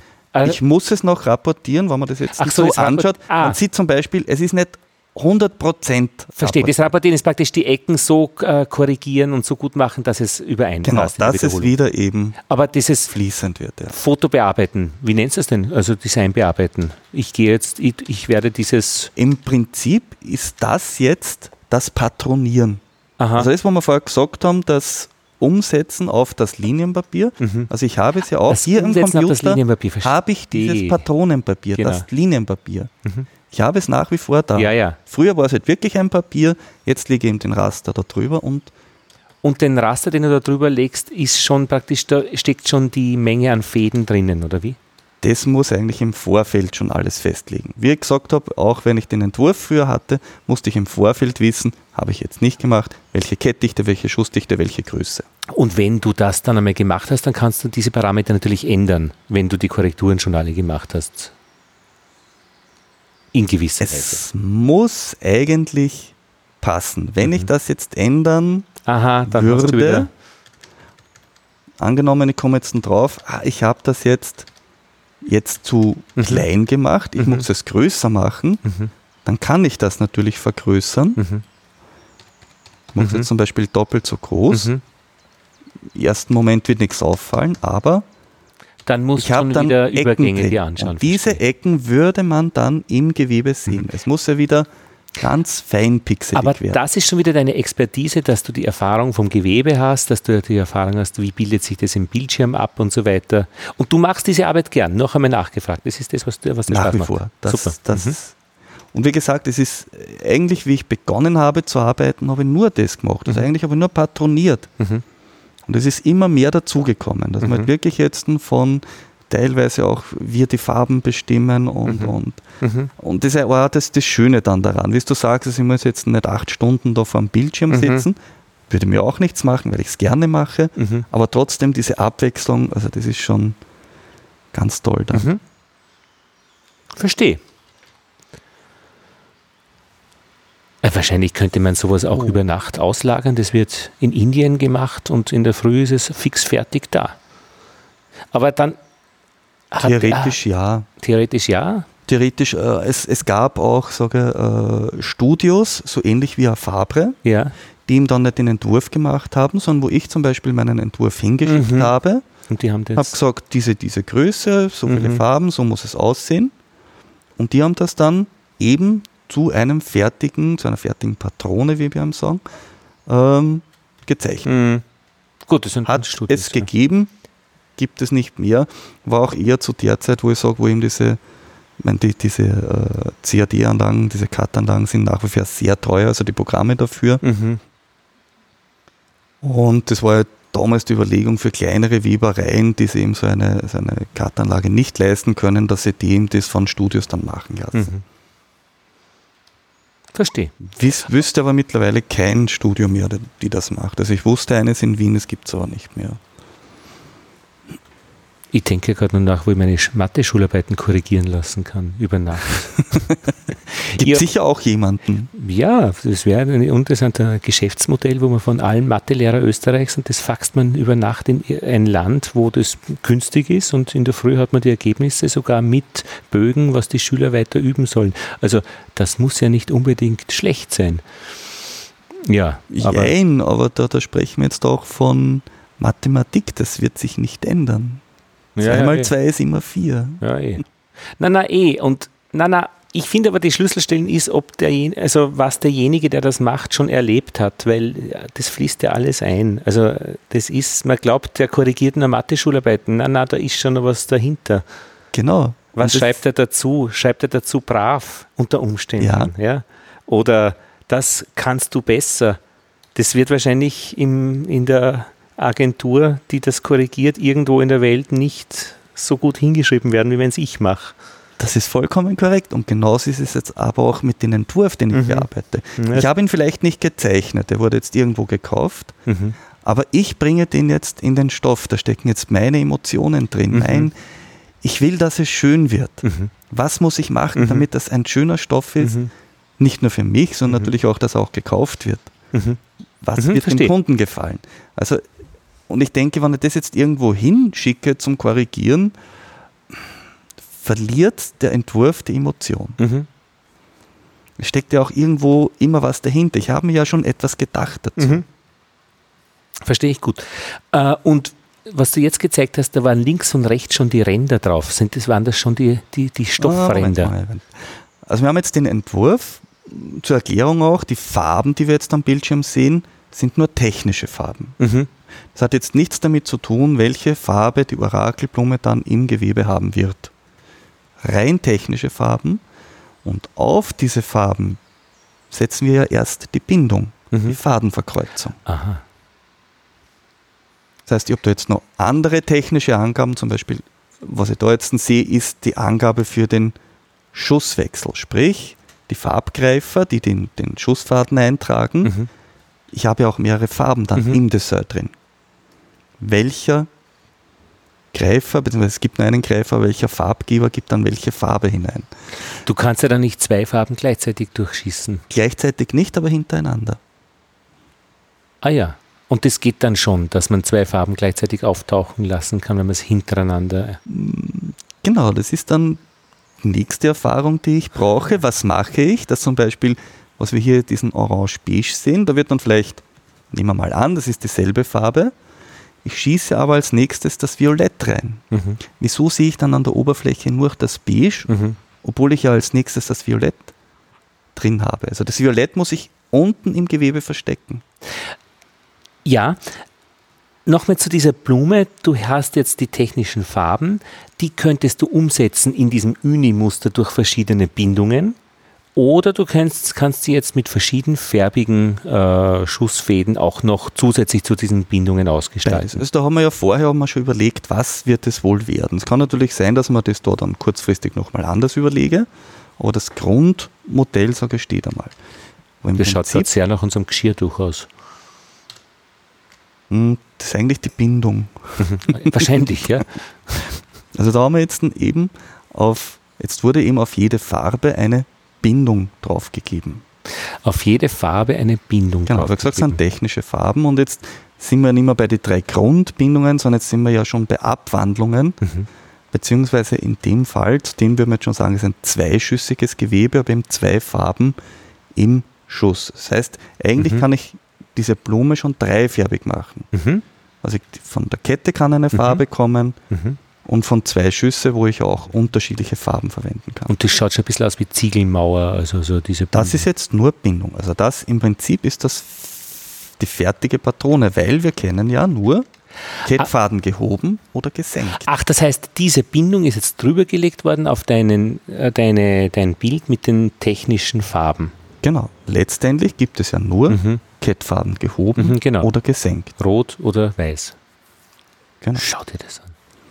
Schaut jetzt natürlich da sehr wild aus, wo man sich denkt, wie, wie kann das dann ja, ja.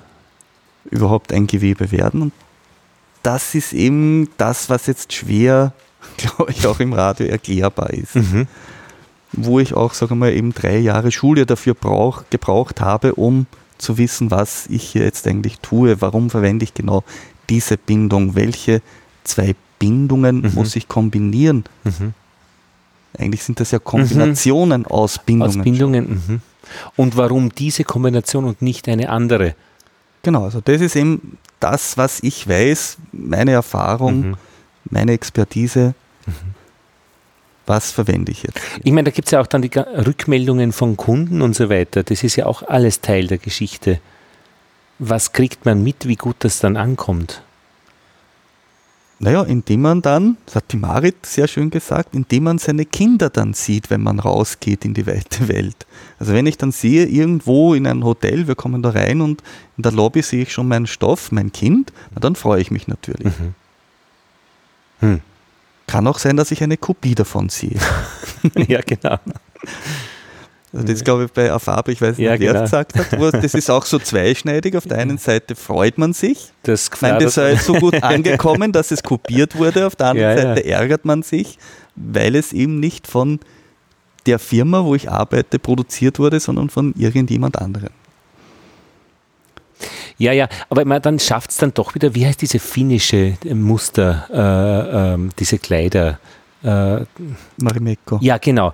Dass es dann doch wieder eine ganze Generation an Mustern gibt, die wirklich einer Firma zugeordnet wird. Das finde ich schon faszinierend. Ja, ich denke. Immer genau, Jugendstil, solche Sachen. Oder Koloman Moser, also das erkennt man ja. Ja, und ich denke, dass Jugendstil schon in Österreich mit Backhausen verbunden wird. Ja. Oder auch ich weiß von, von früher, es hat zum Beispiel, äh, haben die Japaner sehr viel Jugendstil gekauft. Mhm. Machen es auch jetzt noch, nicht? Mhm. aber Klar. Ich weiß nicht, was da mit dem Markt passiert. Naja, es Bis Ende der 90er mhm. Jahre haben wir sehr, sehr viel Jugendstil-Stoffe äh, äh, mhm. nach, nach Japan zum Beispiel exportiert. Mhm. Das sind Fans davon gewesen. Ist ja auch wahrscheinlich Bösendorfer, Wien, Musik, äh, das Genau, Karajan äh, und ja. so weiter. Also wenn die, einen, wenn die Wiener einen Walzer spielen, dann äh, ist das ein bisschen anders mit dieser, die haben so eine Verzögerung drinnen. Da, da, also, und das musst echt hinkriegen, das kriegst du anderswo nicht. ist so, mhm. ja. Verstehe. Das ist spannend. Gut, im Prinzip. Jetzt hast du praktisch die Bindungen. Und da sind die, die Bindungen drauf, die ganzen technischen Angaben für die Webmaschine ist jetzt alles hier drauf. Und das ist schon eine Breite, äh, eine volle Webbreite? Hm, das ist ein, beziehungsweise wir sehen da jetzt zwei Rapporte drauf, aber das sind jetzt meine, in dem Fall, ja, sind sie, sind in meine 9600 mhm. Fäden. Mhm. Weil es, beziehungsweise ja, am Rand habe ich Ein, ein Teil davon sind nur die 2400 mal, mhm. mal 4. Das mhm. sind dann die 9600. Mhm. Das ist jetzt digital vorhanden und wird in eine Lochkarte ausgedruckt. Ist früher, genau, das wäre jetzt zur, das hat dann auch nicht mehr den, den, äh, da hat es eine Stanze gegeben, also die ihm dann das Ganze dann in die Lochkarte gestanzt hat. Also er mhm. hat das abgelesen, rot heißt Loch und hat ihm das Loch in die Lochkarte gemacht Lochkarte wurde dann zusammengeklebt und auf die Maschine gegeben. Mittlerweile läuft auch das digital. Also wir haben bis vor einigen Jahren das Ganze noch auf Diskette gespielt und mit der Diskette rübergetragen zur Webmaschine, mittlerweile online, also wird direkt auf die Webmaschine geschickt. Alles, was online ist, kann gehackt werden. Ich sag's nur. Wenn du das rübertragst mit der Diskette, dann. Ja. Bei Flugzeugen, die programmiert man so, habe ich jetzt hab ich gehört. Was war das? Podcast Omega Tau, kann das sein? Mit einer Lichtübermittlung. Also das heißt, da ist wirklich ein Lichtsensor und du überträgst das Programm mit einem flackernden Licht äh, zum Flugzeug und das Flugzeug nimmt wahr, damit kann es nicht gehackt werden. Also dass man da irgendwas umprogrammiert, ja. weil es am Internet hängt, das Flugzeug. Wir haben auch eine IT-Abteilung und alles ist abgesichert. Die da gut es aufpasst. Gibt überall Passwörter. Mhm. ja, klar. Jetzt, jetzt, lachst du, weil wir das Passwort am Computer kleben haben, dass jeder lesen kann. Das ist ja nicht für intern. Das ist eben, wenn wir vor Ort äh, äh, extern gehackt würden, müsste er dieses Passwort überwinden. Verstehe. Ja, ja. Natürlich gibt es Firewall, so wie bei jeder Firma mittlerweile, musst du haben, wenn ja, du mit E-Mail arbeitest, egal was, ist auch das natürlich geschützt. Ach, das ist interessant, genau. Das heißt, man biegt da echt was noch hin, das was man von außen nicht sieht. Das ist ja nicht das Passwort, sondern das ist praktisch ein der so. Das ist so das Passwort für diesen, für diesen PC, das ist einfach, weil man mehr Leute im Atelier ja, ja. sind. Jetzt ändert einer das Passwort und die anderen können nicht mehr zugreifen. Ja, aber von außen sieht man es eben nicht. Von außen sieht man es nicht. Hm. Sachen gibt's. Würde ich jetzt ein E-Mail schreiben und sagen, das neue Passwort für den Computer ist sowieso. Mhm. Das E-Mail könnte man vielleicht hacken. Hm. Hm. Na, man möchte eh gar nicht zu viel nachdenken. Ja. Gut, ich würde sagen, wir gehen in die Weberei. Sehr gut.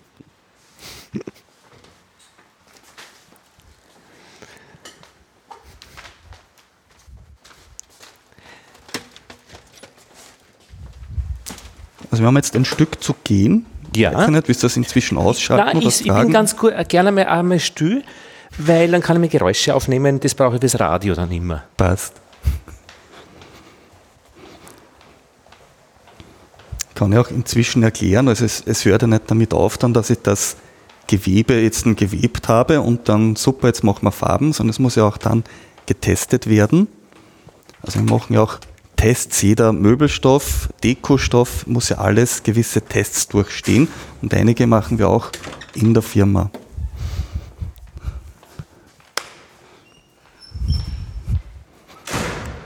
Wir gehen vorbei an äh, Ständern mit ganz vielen Garnspulen äh, in vielen verschiedenen Farben. Genau. Genau, also das ist, was du jetzt siehst, sind von allen Standardgarnen und Standardfarben sind da drauf zwei Spulen. Das gehört auch uns im Atelier. Damit gehen wir mustern zur Webmaschine. Also damit wir alle Farben, die in der Firma existieren, alle Garne, sind noch mehr als du, du hier siehst, sind schon viele, aber damit wir die sofort griffbereit haben. Links sehen wir eine, eine Spulmaschine, die Spulerei. Es werden ja, äh, wenn die Garne angeliefert werden, die Gar Farbkonen, die Garne, dann sind die oft auf Färbekonen, also die, und das aufgewickelt ist, da sind Löcher drin. Das ist ziemlich lose aufgewickelt. Ja, genau, das habe ich auf YouTube gesehen, äh, damit es noch gefärbt werden kann. Richtig. Genau. Deswegen und sind auch Krone da sind die- praktisch diese, wie sagt man, ich hätte jetzt Spulen gesagt, nein, also Die Krone, Spul auf ist im das Prinzip das aufgewickelt Ganze, wird. Genau. Das eben der Pappkarton in dem Fall ist Plastik eben, Mit wo eben Löchern dann drinnen in die Löcher Fall. Mhm. sind eben deswegen, damit die Farbe, die hier durchgepresst wird, mehr oder weniger von beiden Seiten durchgehen kann, dass nicht außen mehr rot ist und dann innen wird es auf einmal rosa. Ja, ja. Nur weil das oft sehr locker aufgewickelt ist, kann man da nicht direkt von diesen Spulen wegarbeiten, sondern dann unspulen auf festere Kronen, auf Pappkarton zum Beispiel, wie man da sieht. Oder, wie wir vorher gesagt haben, ich brauche jetzt ein 200 Spulen zum Aufstecken für meine Schermaschine. Ich kaufe aber noch 100. Da muss ich ihn natürlich teilen. Also für das brauche ich eben die Spulerei, um solche, um solche Sachen eben zu machen. Von einer Krone zur anderen. Da sind wir jetzt die Schermaschine oder Schweifmaschine. Genau, die diese äh, 200, 200, 200 Pakete machen. Zum Beispiel. Zum Ich kann Beispiel, Mhm. ja mehr machen. Nicht? Also da sehen wir jetzt zum Beispiel, das ist schon ein Riesending. Oder bringe ich nur unter Anführungszeichen 720 Spulen drauf. Also geredet haben wir von 9600, also da kann man sich vorstellen, das braucht wäre unmöglich Scharen, ja genau. Und das muss eben schon so laufen, äh, dass die so eins nach dem anderen, ein Faden nach dem anderen und äh, da ist eben also se- sechsmal grau und plötzlich kommt ein roter und dann kommt wieder ein bisschen ein dunkleres Grau. Na genau, ich kann ja auch in der Kette unterschiedliche Farben Mhm. machen.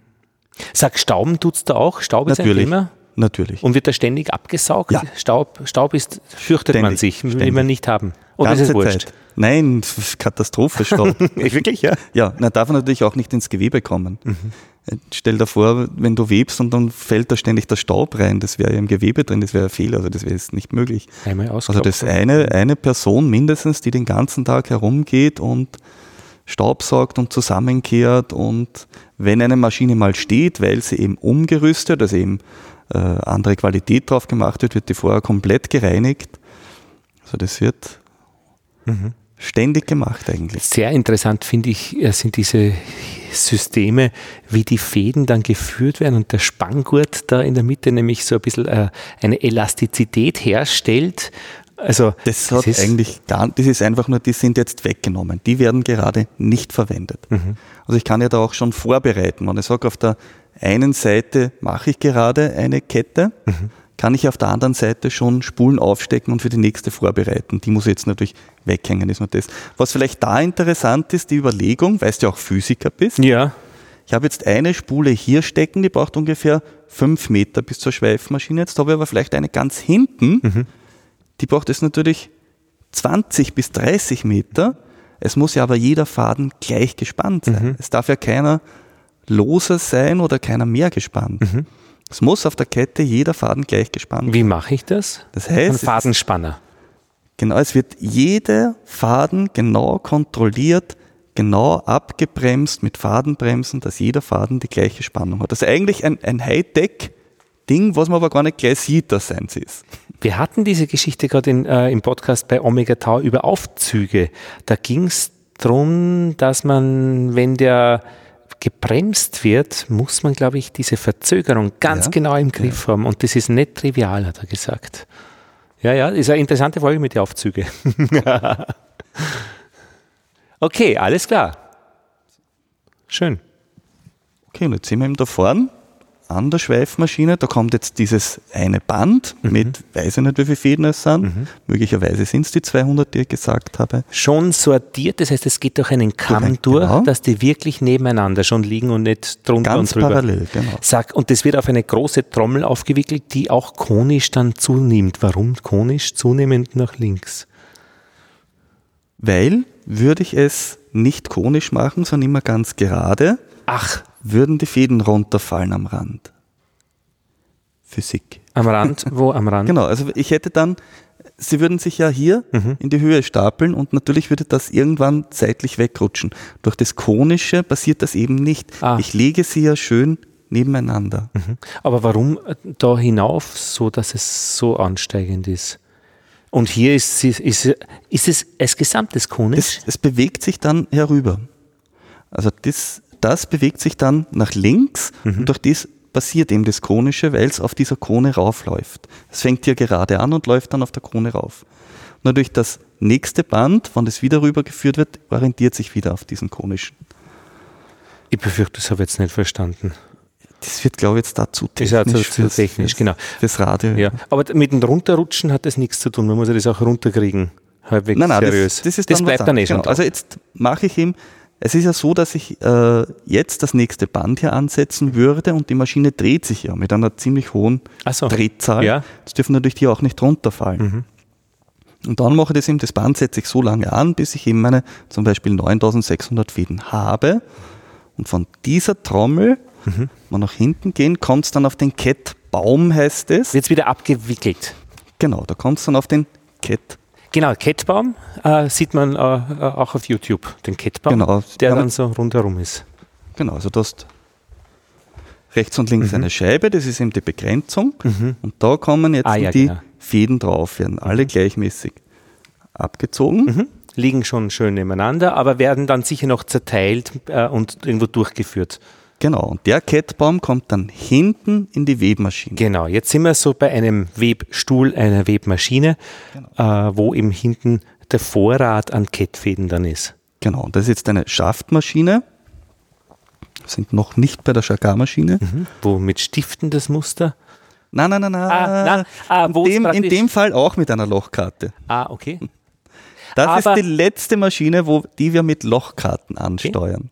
Aber im Wesentlichen werden ganze Kammreihen da angesteuert. Genau. Das könnte man mit der Hand und mit, äh, mit den Pedale, mit den Füßen noch machen, in einer bestimmten Abfolge, die Genau. äh, Logik hat. Oder halt eine, ein, ein Genau, die Abfolge ist dann eigentlich die Bindung, wo ich dann weiß, welchen Schaft muss ich heben, damit welche Bindung entsteht. Sag, und wenn man seine Maschine ausschaltet, läuft die dann nur ein paar Mal hin und her, bis sie zum Stillstand kommt oder hört die einfach auf?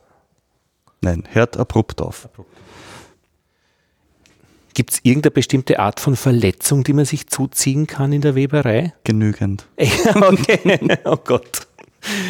Gut, Will ähm, wir gar nicht drüber reden. Aber es gibt, ja. gehen wir weiter. Mhm. Na, frag, frag ruhig weiter. Na, na. Wir gehen da jetzt durch Webmaschinen durch, wo praktisch auf jeder Webmaschine ähm, so ein eigener Sitzbezugmuster ist. Also von, von, einem, von einem Sessel oder von einer Tapetentür. Ja, kann Alles kann sein. alles sein. Ja. Und wie, da habt ihr je- jede Menge, das heißt, man kann verschiedene Aufträge fahren. Wahrscheinlich läuft da eine Person hin und her und schaut, dass 30 Maschinen rennen.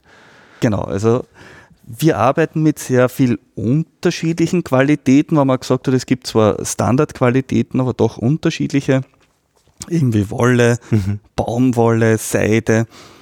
Und das ist schon so bei der Weberei, wo ich äh, zu arbeiten begonnen habe, es war nett da, da ist eigentlich eine ziemlich einheitliche Qualität gelaufen, da war Federmaschine fast dasselbe, also dort wirklich ein Weber dann 20 bis 30 Maschinen äh, bedienen können, mhm. weil dem sehr selten stehen geblieben sind, weil ihm, sagen wir, alles gleich war. Mhm. Hier eben durch diese viele Kombinationen von, von Fasern kann es sein, dass die Maschinen natürlich öfter mal stehen bleiben. Mhm. Weil wir eben mit, mit Naturfasern auch arbeiten, die dann vielleicht nicht so strapazierfähig sind, wie wenn jetzt nur Polyester weben würde. Und hier haben wir schon eben diese Jacquard-Maschine, wo dann die Fäden nach oben gehen. Genau, weil eigentlich die eigentliche Jacquard-Maschine ist oberhalb von der Webmaschine. Ja, ja. Muss man unterscheiden. Das hier unten ist die Webmaschine, das da oben ist die Jacquard-Maschine. Mhm. Da oben wird eigentlich das Muster eingespielt. Gesteuert und. Genau, also die Lochkarten sind da oben eingehangen worden. Warum ist es so weit oben? Na, damit Vier ich, Meter nach oben. Genau, damit ich eben jeden Faden einzeln ausheben kann. Die sind dann so wie beim Klavier so verschränkt, wenn ein Klavier klein gehalten wird. Also dieses Pianino, äh, gehen die Seiten auch so schräg innen drinnen. Äh, und da sieht man eben, dass das wirklich. Äh, genau, also da gibt es auch verschiedene Arten. Das, das heißt, die Verschnürung nennt man das. Da gibt es auch unterschiedliche Arten. Damit eben die Wir Abstände haben halt eine ganz bestimmte Verschnürung, mhm. genau. Und da sieht man eben, wenn man dann auf einer so einer Galierschnur anzieht. Galier. Der Galierschnur mhm. ist das eben, was du auch gemeint ja. hast. Ah ja, da wird der Kettfaden gehoben. Genau, da sehe ich jetzt die mit die Litze, wo eben dann der Kettfaden. Mhm. Schön. Und das ist der Schmäh einzeln ansteuerbar, damit kann ich machen, was ich will. Und theoretisch könnte jemand Klavier spielen und dieses Muster wird übertragen auf das, was man da rauskriegt. Ich sag's nur, das wäre doch vielleicht was ja. Neues. Ja. Da, spiel, da was man wenn spielen. Könnte man sogar vorstellen, was dann unten rauskommt. Naja, aber, aber Philipp Glass, dieses Wiederholende und so weiter, da, da, das könnte man schon, da müssen wir überlegen, ob man, ob man da nicht einmal ein Kunstprojekt macht. Naja, wer weiß. Wahrscheinlich gibt es die Bindung schon, die dir dann spielen würde, weil es halt unzählige Arten von Bindungen gibt. Ja, interessant. Aber, aber wäre ja. interessant. Mhm. Sehr schön. Ja, und was da jetzt rauskommt, ist eben. Das ist jetzt einmal glatt, das ist jetzt glatt, noch kein Muster, ja, da habe ich jetzt ja. eins eingestellt. Das genau. Werden wir jetzt dann gleich, also mhm. du wirst es sehen, im Radio werden wir es leider nicht sehen. Aber das zum Beispiel vorher, mhm. ah, genau, wie du angesprochen hast, die Greifer, ja. rechts und links die Greifer. Da wird also nichts durchgeschossen, sondern ein Greifer fährt hinein bis zur Mitte, der andere übernimmt, holt sich den Faden genau. vom Greifer von rechts und führt ihn nach links hinaus. Das habe ich jetzt aber schön beschrieben. Perfekt beschrieben. okay, ich schalte mal ein. Ich mhm. weiß nicht, wie man Sehr das dann gern. hört. Braucht mehr Moment, bis er hochgefahren hat.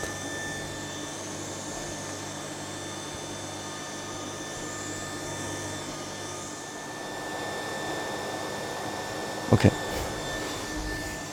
So, ich zeige jetzt kurz einmal so einen Einzelschuss, eben wie du das gerade beschrieben hast. So, jetzt nimmt dem links der Greifer den Faden der von da hinten kommt, von einer Spule weg, bringt ihn bis zur Mitte, wird vom anderen Greifer übernommen und zieht den Faden durch.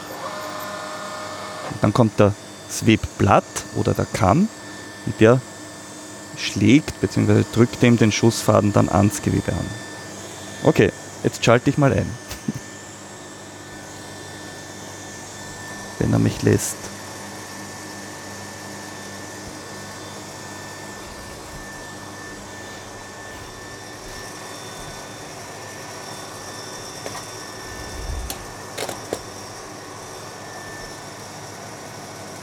Du wechselst da hinten noch eine Spur. Ah, da ist, da ist was ausgelaufen. Muss man das eigentlich immer verknoten, wenn man irgendwie einen neuen Faden gibt? Ja. Und stört dann das, wenn man ständig mm. knoten muss? Oder, oder muss man Nö, nicht das, ständig knöten? Das, das ist eigentlich Teil der Arbeit. Nein, muss man nicht ständig. Das ist Teil der Arbeit des, des Webers, dass er natürlich dann immer schaut, es sind ja auch Spulen da hinten, dass die auch nicht auslaufen. Das muss, das, der knüpft ja die eine, die alte Spule an die neue an die alte Spule wieder an, sodass das eben unendlich läuft im Prinzip. Aber das ist das mit einem Kunststoffding jetzt durchgezogen? Ja, ja das ist ein, ein Vorspuler, was du hier siehst. Man kann nicht direkt von der Kone, von, von der Spule wegarbeiten. Aufgrund der Trägheit, der, der Greifer fährt so schnell in den Faden herein, er würde den Faden abreißen. Jetzt muss das schon vorher locker aufgewickelt sein, damit das dann dort wegnehmen kann. Okay,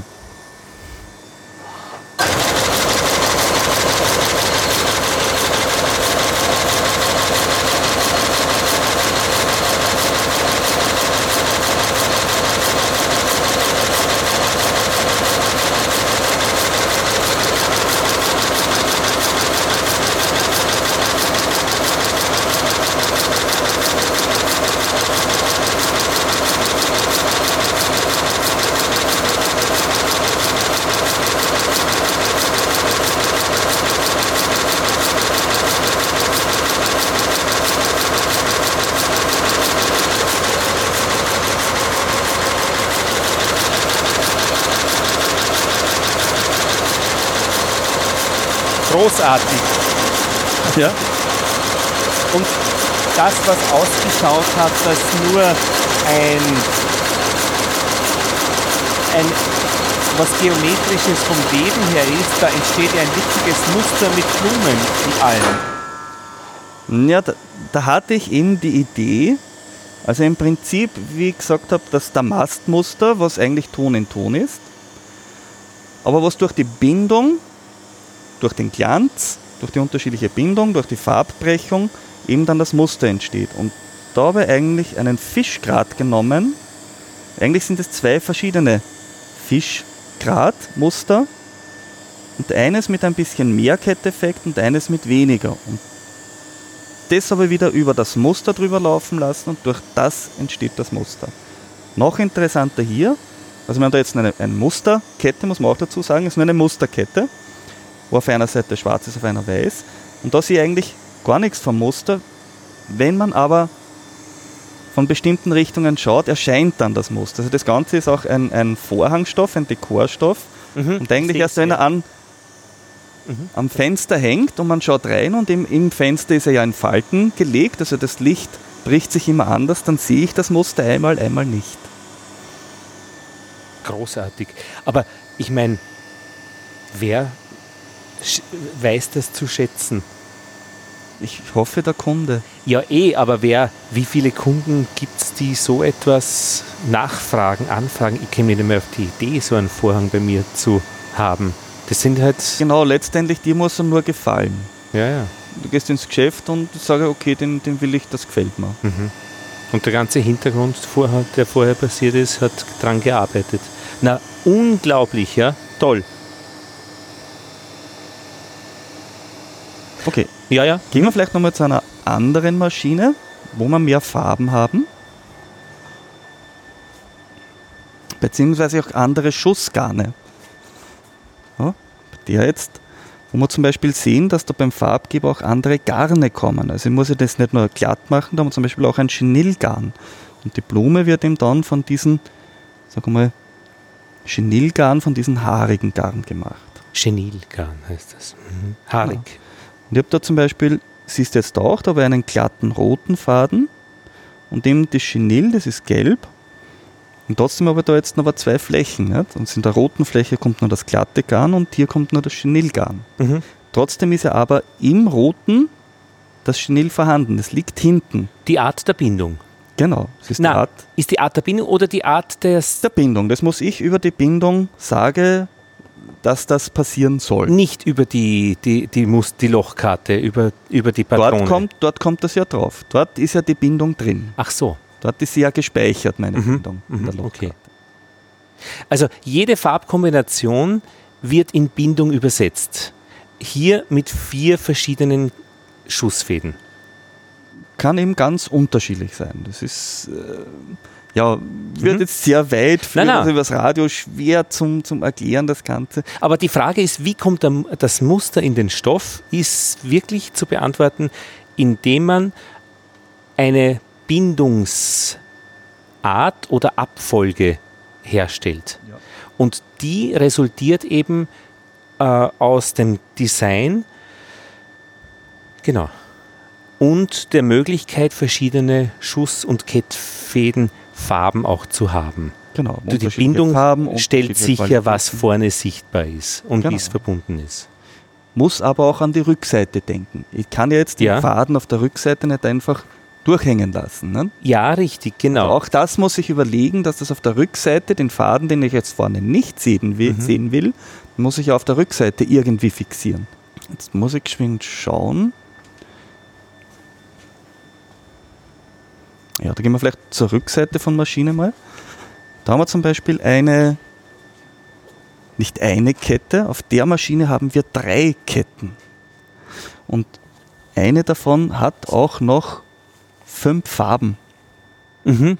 die sich auch immer wiederholen. Mhm. So rot, blau, gelb, grün, Mhm. Weiß haben wir Mhm. da drin, genau. Und das wiederholt sich auch immer. Dann haben wir eine Bindekette, ist ein anderes Material. Da haben wir zum Beispiel Baumwoll-Polyamidkette, das ist eine Polyesterkette. Und da haben wir nochmal Baumwoll-Polyamidkette. Und auf der Maschine kann ich etwas weben, was eigentlich schon seit dem, glaube ich, Mittelalter, weiß nicht genau, wann sie es erfunden haben, einen Gobelin kann ich hier weben. Auch eine uralte Technik, die man aber natürlich auch auf moderne oder heutige Maschinen umsetzen kann. Das ist eigentlich eine eigene Webtechnik, eigene Bindungen und das kann ich hier machen. Also es muss nicht nur eine Kette sein mit einer Farbe, kann auch komplizierter werden, sage ich mal. Gobelin ist ein Wandteppich, oder? Jein. Im Prinzip war es so, dass es ein Wandteppich war, aber ich kann da auch diese Technik mhm. Übernehmen und daraus Möbelstoffe machen. Mhm. Also es ist eben etwas Festeres, etwas Dickeres. Man wird da vielleicht nicht unbedingt einen Dekor, also einen Vorhang daraus machen, aber für Möbelstoffe was ganz Tolles, weil ich ja mit diese, wir haben ja gerade vorher gesehen, die Blume, da war ein Rot und ein Gelb. Ja, da geht jetzt nicht mehr recht viel mehr, das Rot kommt von der Kette. Mhm.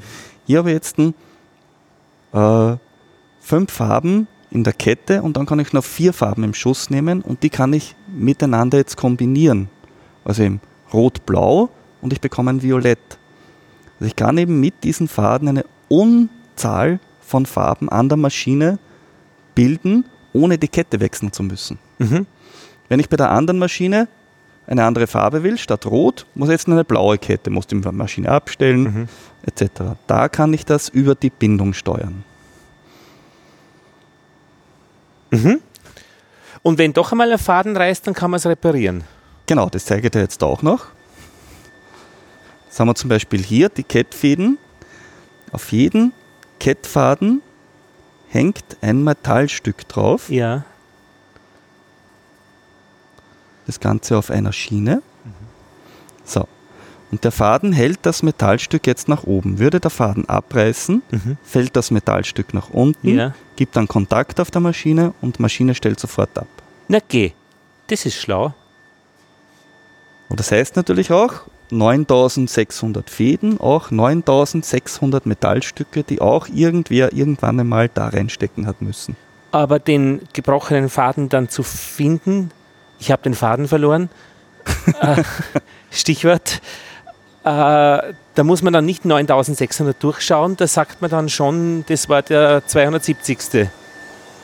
Die Maschine. Ich zeige das nochmal. Okay, wir schalten jetzt nochmal die Maschine ein und dann gehen wir nach hinten und ich werde so ein Metallstück mal runterdrücken. Okay.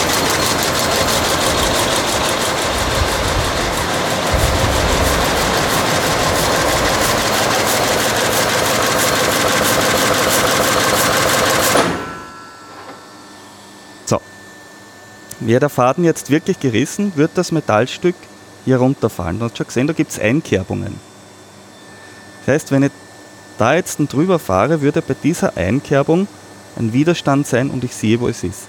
Ich habe da eine Kontrolle rechts, links, also ich weiß, auf welcher Seite ich suchen muss. Finde ich es da auch nicht, könnte ich da reinschauen und dann würde ich sehen, dass das eine weiter unten hängt. Also so finde ich das dann. Und die Stelle dann im Stoff muss man dann verwerfen oder gibt es unterschiedliche? Nein, das kann sein. Du hast gesehen, wie schnell das abschaltet. Also wirklich Bruchteil von einer Sekunde steht die Maschine. Ah ja, zack, da fährt irgendwas rein. Genau, ist mhm. sofort aus. Das heißt, es kann sein, wenn ich jetzt den Faden durchziehe, dass ich das vorn gar nicht sehe. Mhm. Ich muss natürlich den abgerissenen Faden auch rausgeben und setze genau an der Stelle wieder an.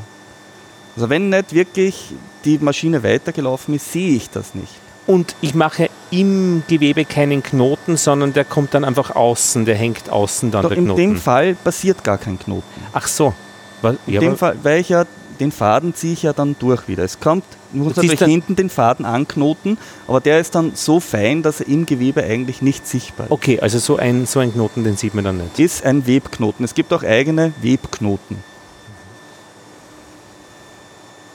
Natürlich ist ja auch, wie ich vorher gesagt habe, beim Schussfaden wird ja auch angeknotet.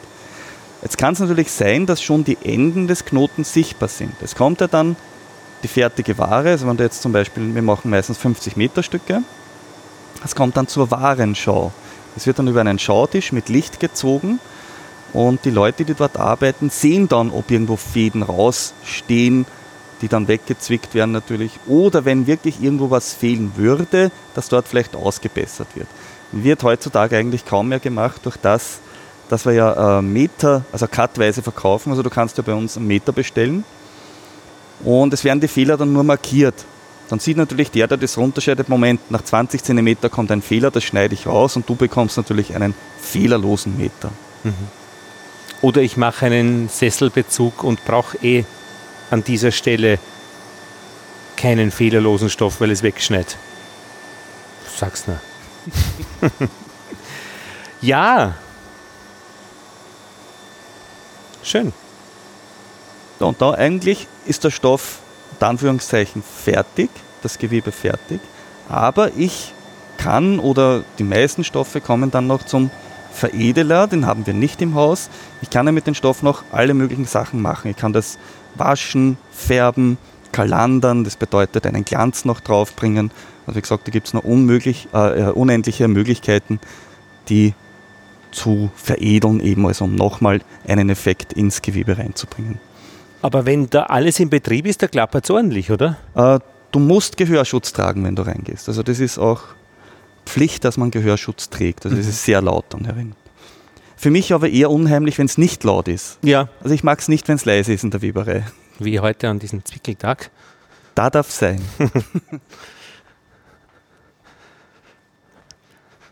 mhm.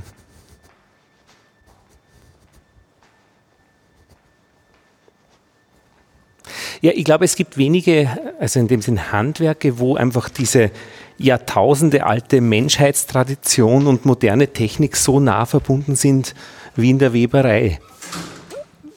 Weil. Ja. Oder weil das ist doch überall so schon mittlerweile, nur ich sehe es echt gerade. Naja, ein Messerschmied, keine Ahnung, das ist ja die Schmiedekunst, ist ja eigentlich auch schon, gibt es ja auch schon lange und Wäre interessant, weiß ich zum Beispiel auch nicht, wie schaut das industriell aus? Ein Schmied. Gibt es noch den Schmied? Ja, wie wird das, ja, ja. wird das Metall naja. nur noch gepresst? Wird das gegossen? Also weißt du, das sind dann diese Schmieden, die es beim, beim äh, diese äh, Sensenschmieden an irgendwelchen Bächen im Enztal und so weiter, wo es mhm. rumpelt, pumpelt. Du, die Tapetentürmuster, wollen wir das noch aufnehmen fürs Radio? Wenn du magst? Oder ist das intern? Weil das wäre für die Radiohörer schon gerade jetzt, weil das kennen gerade alle. Ja, können wir aufnehmen, Mann. Wenn du magst, dass wir einfach wirklich jetzt nur fürs Radio das aufnehmen, äh, für, für der, oder Podcast ist dann wurscht.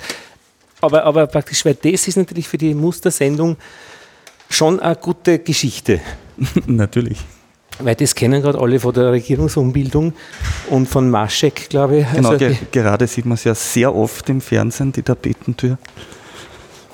Unser Bundespräsident ist ja gerade sehr gefordert. Ja. ja, ja.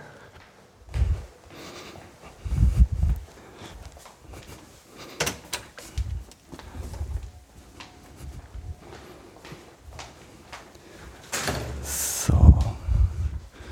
Halt. Okay. Also da sehen wir jetzt dem im Gang, da haben wir ein, einige unterschiedliche Designs, Qualitäten etc. Und da haben wir auch eben den Ananas-Damast, der exklusiv in Hofburg und Schönbrunn bezogen ist, eben auch die berühmte Tapetentür, durch die der Herr Bundespräsident immer durchgeht. Also das, dieses Damastmuster wurde auch schon bei uns gewebt. Kannst du das ein bisschen beschreiben, warum das so aussieht ähm, und was der Mast jetzt noch einmal ist? Also wenn wir angenommen, wir hätten das jetzt noch nicht gehört. Mhm. Was ist das Besondere an diesem Muster? Na genau, das Besondere an, am Damast allgemein ist einmal, eigentlich ist ja das Ganze Ton in Ton. Es ist ja nur rot. Dass ich das Muster wirklich sehe, kommt daher, dass der Hintergrund eben im Ketteffekt ist, also da sehe ich nur die Kette und das Muster selbst ist Schusseffekt. Die Kette in dem Fall glänzt mehr wie der Schuss. Also Kette glänzt, Schuss nicht, Schuss ist matt. Und durch die Lichtbrechung, durch den Einfall sehe ich eben dann das Muster. Je nachdem, wie ich drauf schaue, gerade oder seitlich, verändert sich das dann auch. Und das Muster selbst ist so ein Blatt, äh, ja, Blu Blätter. Blu Blätterranke eigentlich. Das Besondere daran ist eben in der Mitte die Ananas, also die stilisierte Ananas. Deswegen auch der Ananas-Damast. richtig. Das gibt dem Ganzen ein bisschen was Exotisches. Genau, ich glaube, das. Ich habe es mal gehört in einer ORF-Sendung. Das hat, glaube ich, auch damit zu tun, dass ich eben die Obrigkeit auch wieder abheben wollte und dass ich eben wie die Ananas importiert wurde. Es konnten sich nur die Reichen leisten und ich glaube, ist mehr oder weniger so das Statussymbol, dass man auch da diese Ananas, diese Südfrucht drin hat. Ob das jetzt komplett korrekt ist, weiß ich nicht, aber ich glaube, ich habe es so mal gehört. Und was man auch natürlich sofort sieht, ist eine gewisse Symmetrie, also äh, links, rechts gespiegelt und auch eine gewisse Wiederholung, was eben Kennzeichen ist von Muster im Stoff. Genau. Symmetrie auch gerade beim Damast ist es eigentlich fast immer so, dass eben dieses Gespiegelte, diese Symmetrie da ist. Ohne dass es langweilig wird, weil es eben so ineinander verschränkt ist. Genau. Da drüben gibt es noch was mit Goldfäden. Ich meine, dieses Dreidimensionale, das spürt man ja. Also das ist ja nicht flach. Genau. Theoretisch könnte ich es drucken. Ich bräuchte nur äh, im Prinzip, ich sage immer, es ist matt und glänzend. Wenn man, so kommt man sagen, das sind schon zwei unterschiedliche Rottöne. Ich könnte das ja drucken. Dass ich sage, ich nehme jetzt genau diese Farbe ab, die ist etwas heller, die ist dunkler, ich könnte es dann drucken. Dann wäre aber diese Haptik würde verloren gehen. Eben dieser Übergang, wenn du drüber fährst über den Stoff, merkst, ah, da ist irgendwo ein Unterschied. Also das wäre dann eben der glatte Stoff, also meistens ist eben ein Druck auf einen uni-glatten Stoff und diese Haptik geht dabei verloren. Man kann natürlich auch auf einen gewebten Stoff, also man könnte theoretisch auf dieses Damastmuster ja auch draufdrucken. Und jetzt die Haptik vom gewebten Stoff und nochmal den Druck drauf. Also da gibt es dann unendlich viele Möglichkeiten, Textilien ja, zu entwerfen, Muster zu machen. Mhm. Und eben mit goldglänzenden Fäden, die auch nicht reißen dürfen, einen bestimmten Qualitätsstandard. Genau, natürlich nicht. Ich sage mal bei so äh, Metallfäden, also es ist wirklich Metall, ist jetzt nicht Gold, aber es ist ein Metallfaden, die wird dann meistens auch mit einem äh, anderen Faden, meistens ein Polyesterfaden, etwas, das gut hält, äh, umzwirnt, eben damit er überhaupt webbar wird.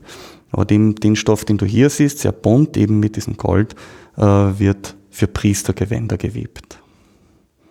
Ja, das, einerseits ist das Militär ein Treiber für Technologie entwickeln, die Pornografie auch, gerade bei Internet, Video und eben offensichtlich Priestergewänder für die Weberei. Na schon, ich, die Kirche war da schon, Kirche und König.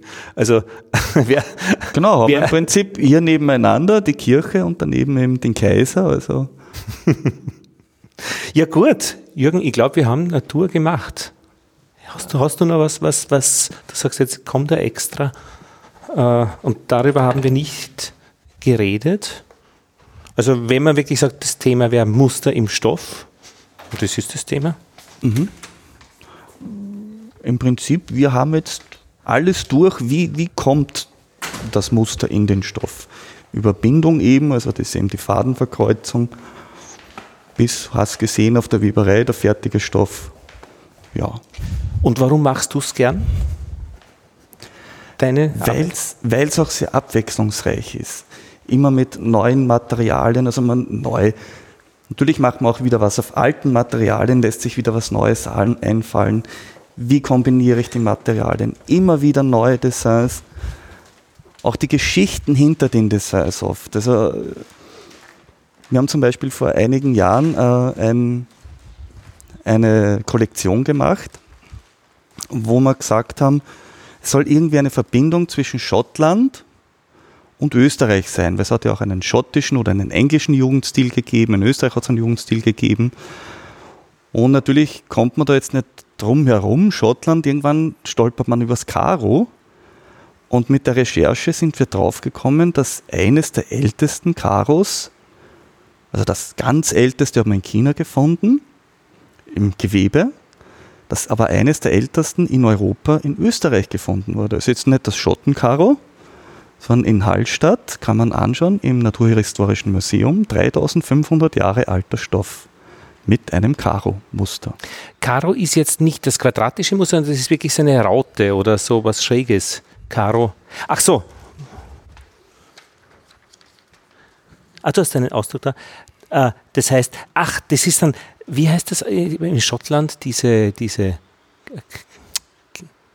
Ja, das, diese, wo man Tartan, die das Tartan. Ja, genau, wo man die Clans erkennt. Genau. Genau, aber das ist, ja, das ist, aber durch die Webart eben äh, sind Karos im Sinne Genau, von also ich hab- Rechtecken, Quadraten Genau, entstanden. also ich habe in der Kette schon mehrere Ja. unterschiedliche Farbstreifen mhm, und diese Streifen mache ich auch im Schuss und so entsteht dann das Karo. mhm, verstehe. Also Karo jetzt. Das Besondere daran ist, dass ihm das Gewebe selbst 3500 Jahre überlebt hat.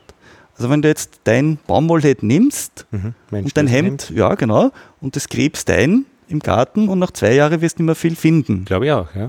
Und deswegen ist eben das Besondere daran, dass man wirklich hier einen 3500 Jahre alten Stoff gefunden hat. Mhm. Und eben wir haben das dann damals aufgegriffen, haben gesagt, okay, wenn es dieses Karo schon gegeben hat oder mehrere in Hallstatt in Österreich und eigentlich das Thema ist ja Verbindung Schottland-Österreich, wo es eben Karos gibt, haben wir dieses Muster, dieses Karo-Muster, eines dieser Karo-Muster, gibt es ja mehrere, dann umgesetzt. Und das ist eben dann auch das Schöne, wenn man das sagt, man hat das auch nachstellen können.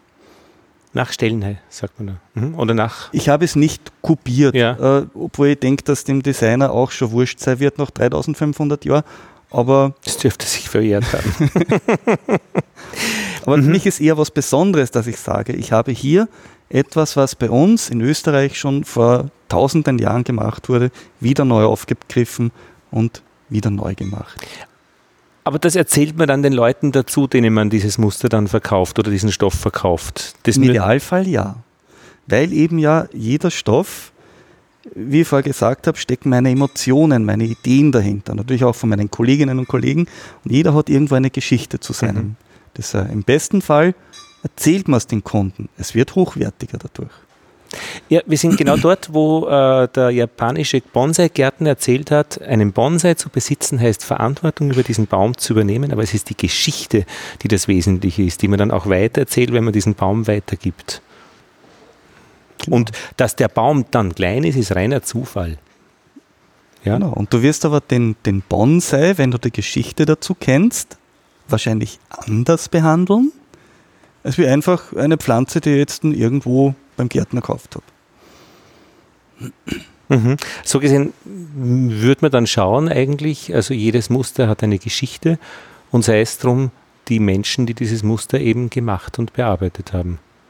Genau. Und einen Teil dieser Geschichte haben wir jetzt nachgespürt mit den letzten vier Ausgaben äh, im Podcast und in einer Dreiviertelstunde dann zusammengestellt in einer Radiosendung. Bin schon sehr gespannt, wie das klingen wird, weil ich versuche das zu verweben, diese Leute. Und du hast auch immer wieder schon Bezug genommen auf das, was Marit gesagt hat und äh, von Afabre, äh, die Petra, der Wolfgang und der Stefan und eben die Anna.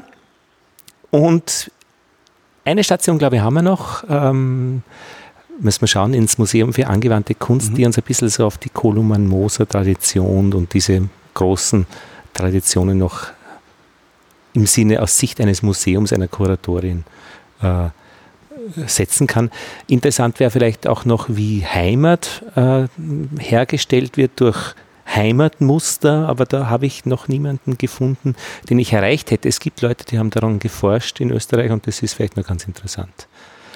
Danke, Jürgen, dass du an diesem Tag, Freitag, wo nie, fast niemand da ist, hereingekommen bist und uns diesen Überblick gegeben hast, weil dank diesem Überblick haben wir jetzt wirklich äh, das ganze Handwerk bei diesem Musterthema dabei. Bitte Sehr- gern, ja. Sehr cool. Vielleicht noch interessant zum Schluss, weil du sagst, verwoben, Mhm. wie eigentlich auch die Textil, Textiler in Europa schon verwoben sind. Also eben Fabre natürlich, Österreich kennt man sich. Marit hat auch schon mal bei Backhausen gearbeitet und wir haben auch gerade eine Praktikantin da und deren ihr, ihre Lehrerin ist auch die Marit, also die kommt von der Aalto-Universität in Helsinki. Ah, und die, so ja, ist das schau. alles verwoben hier. und die Marit schreibt ja gerade an einem Lehrbuch über Textildesign. Also bin auch schon gespannt, wie das ausschauen wird. Ich auch, werde ich sicher lesen. Dankeschön. Bitte gerne.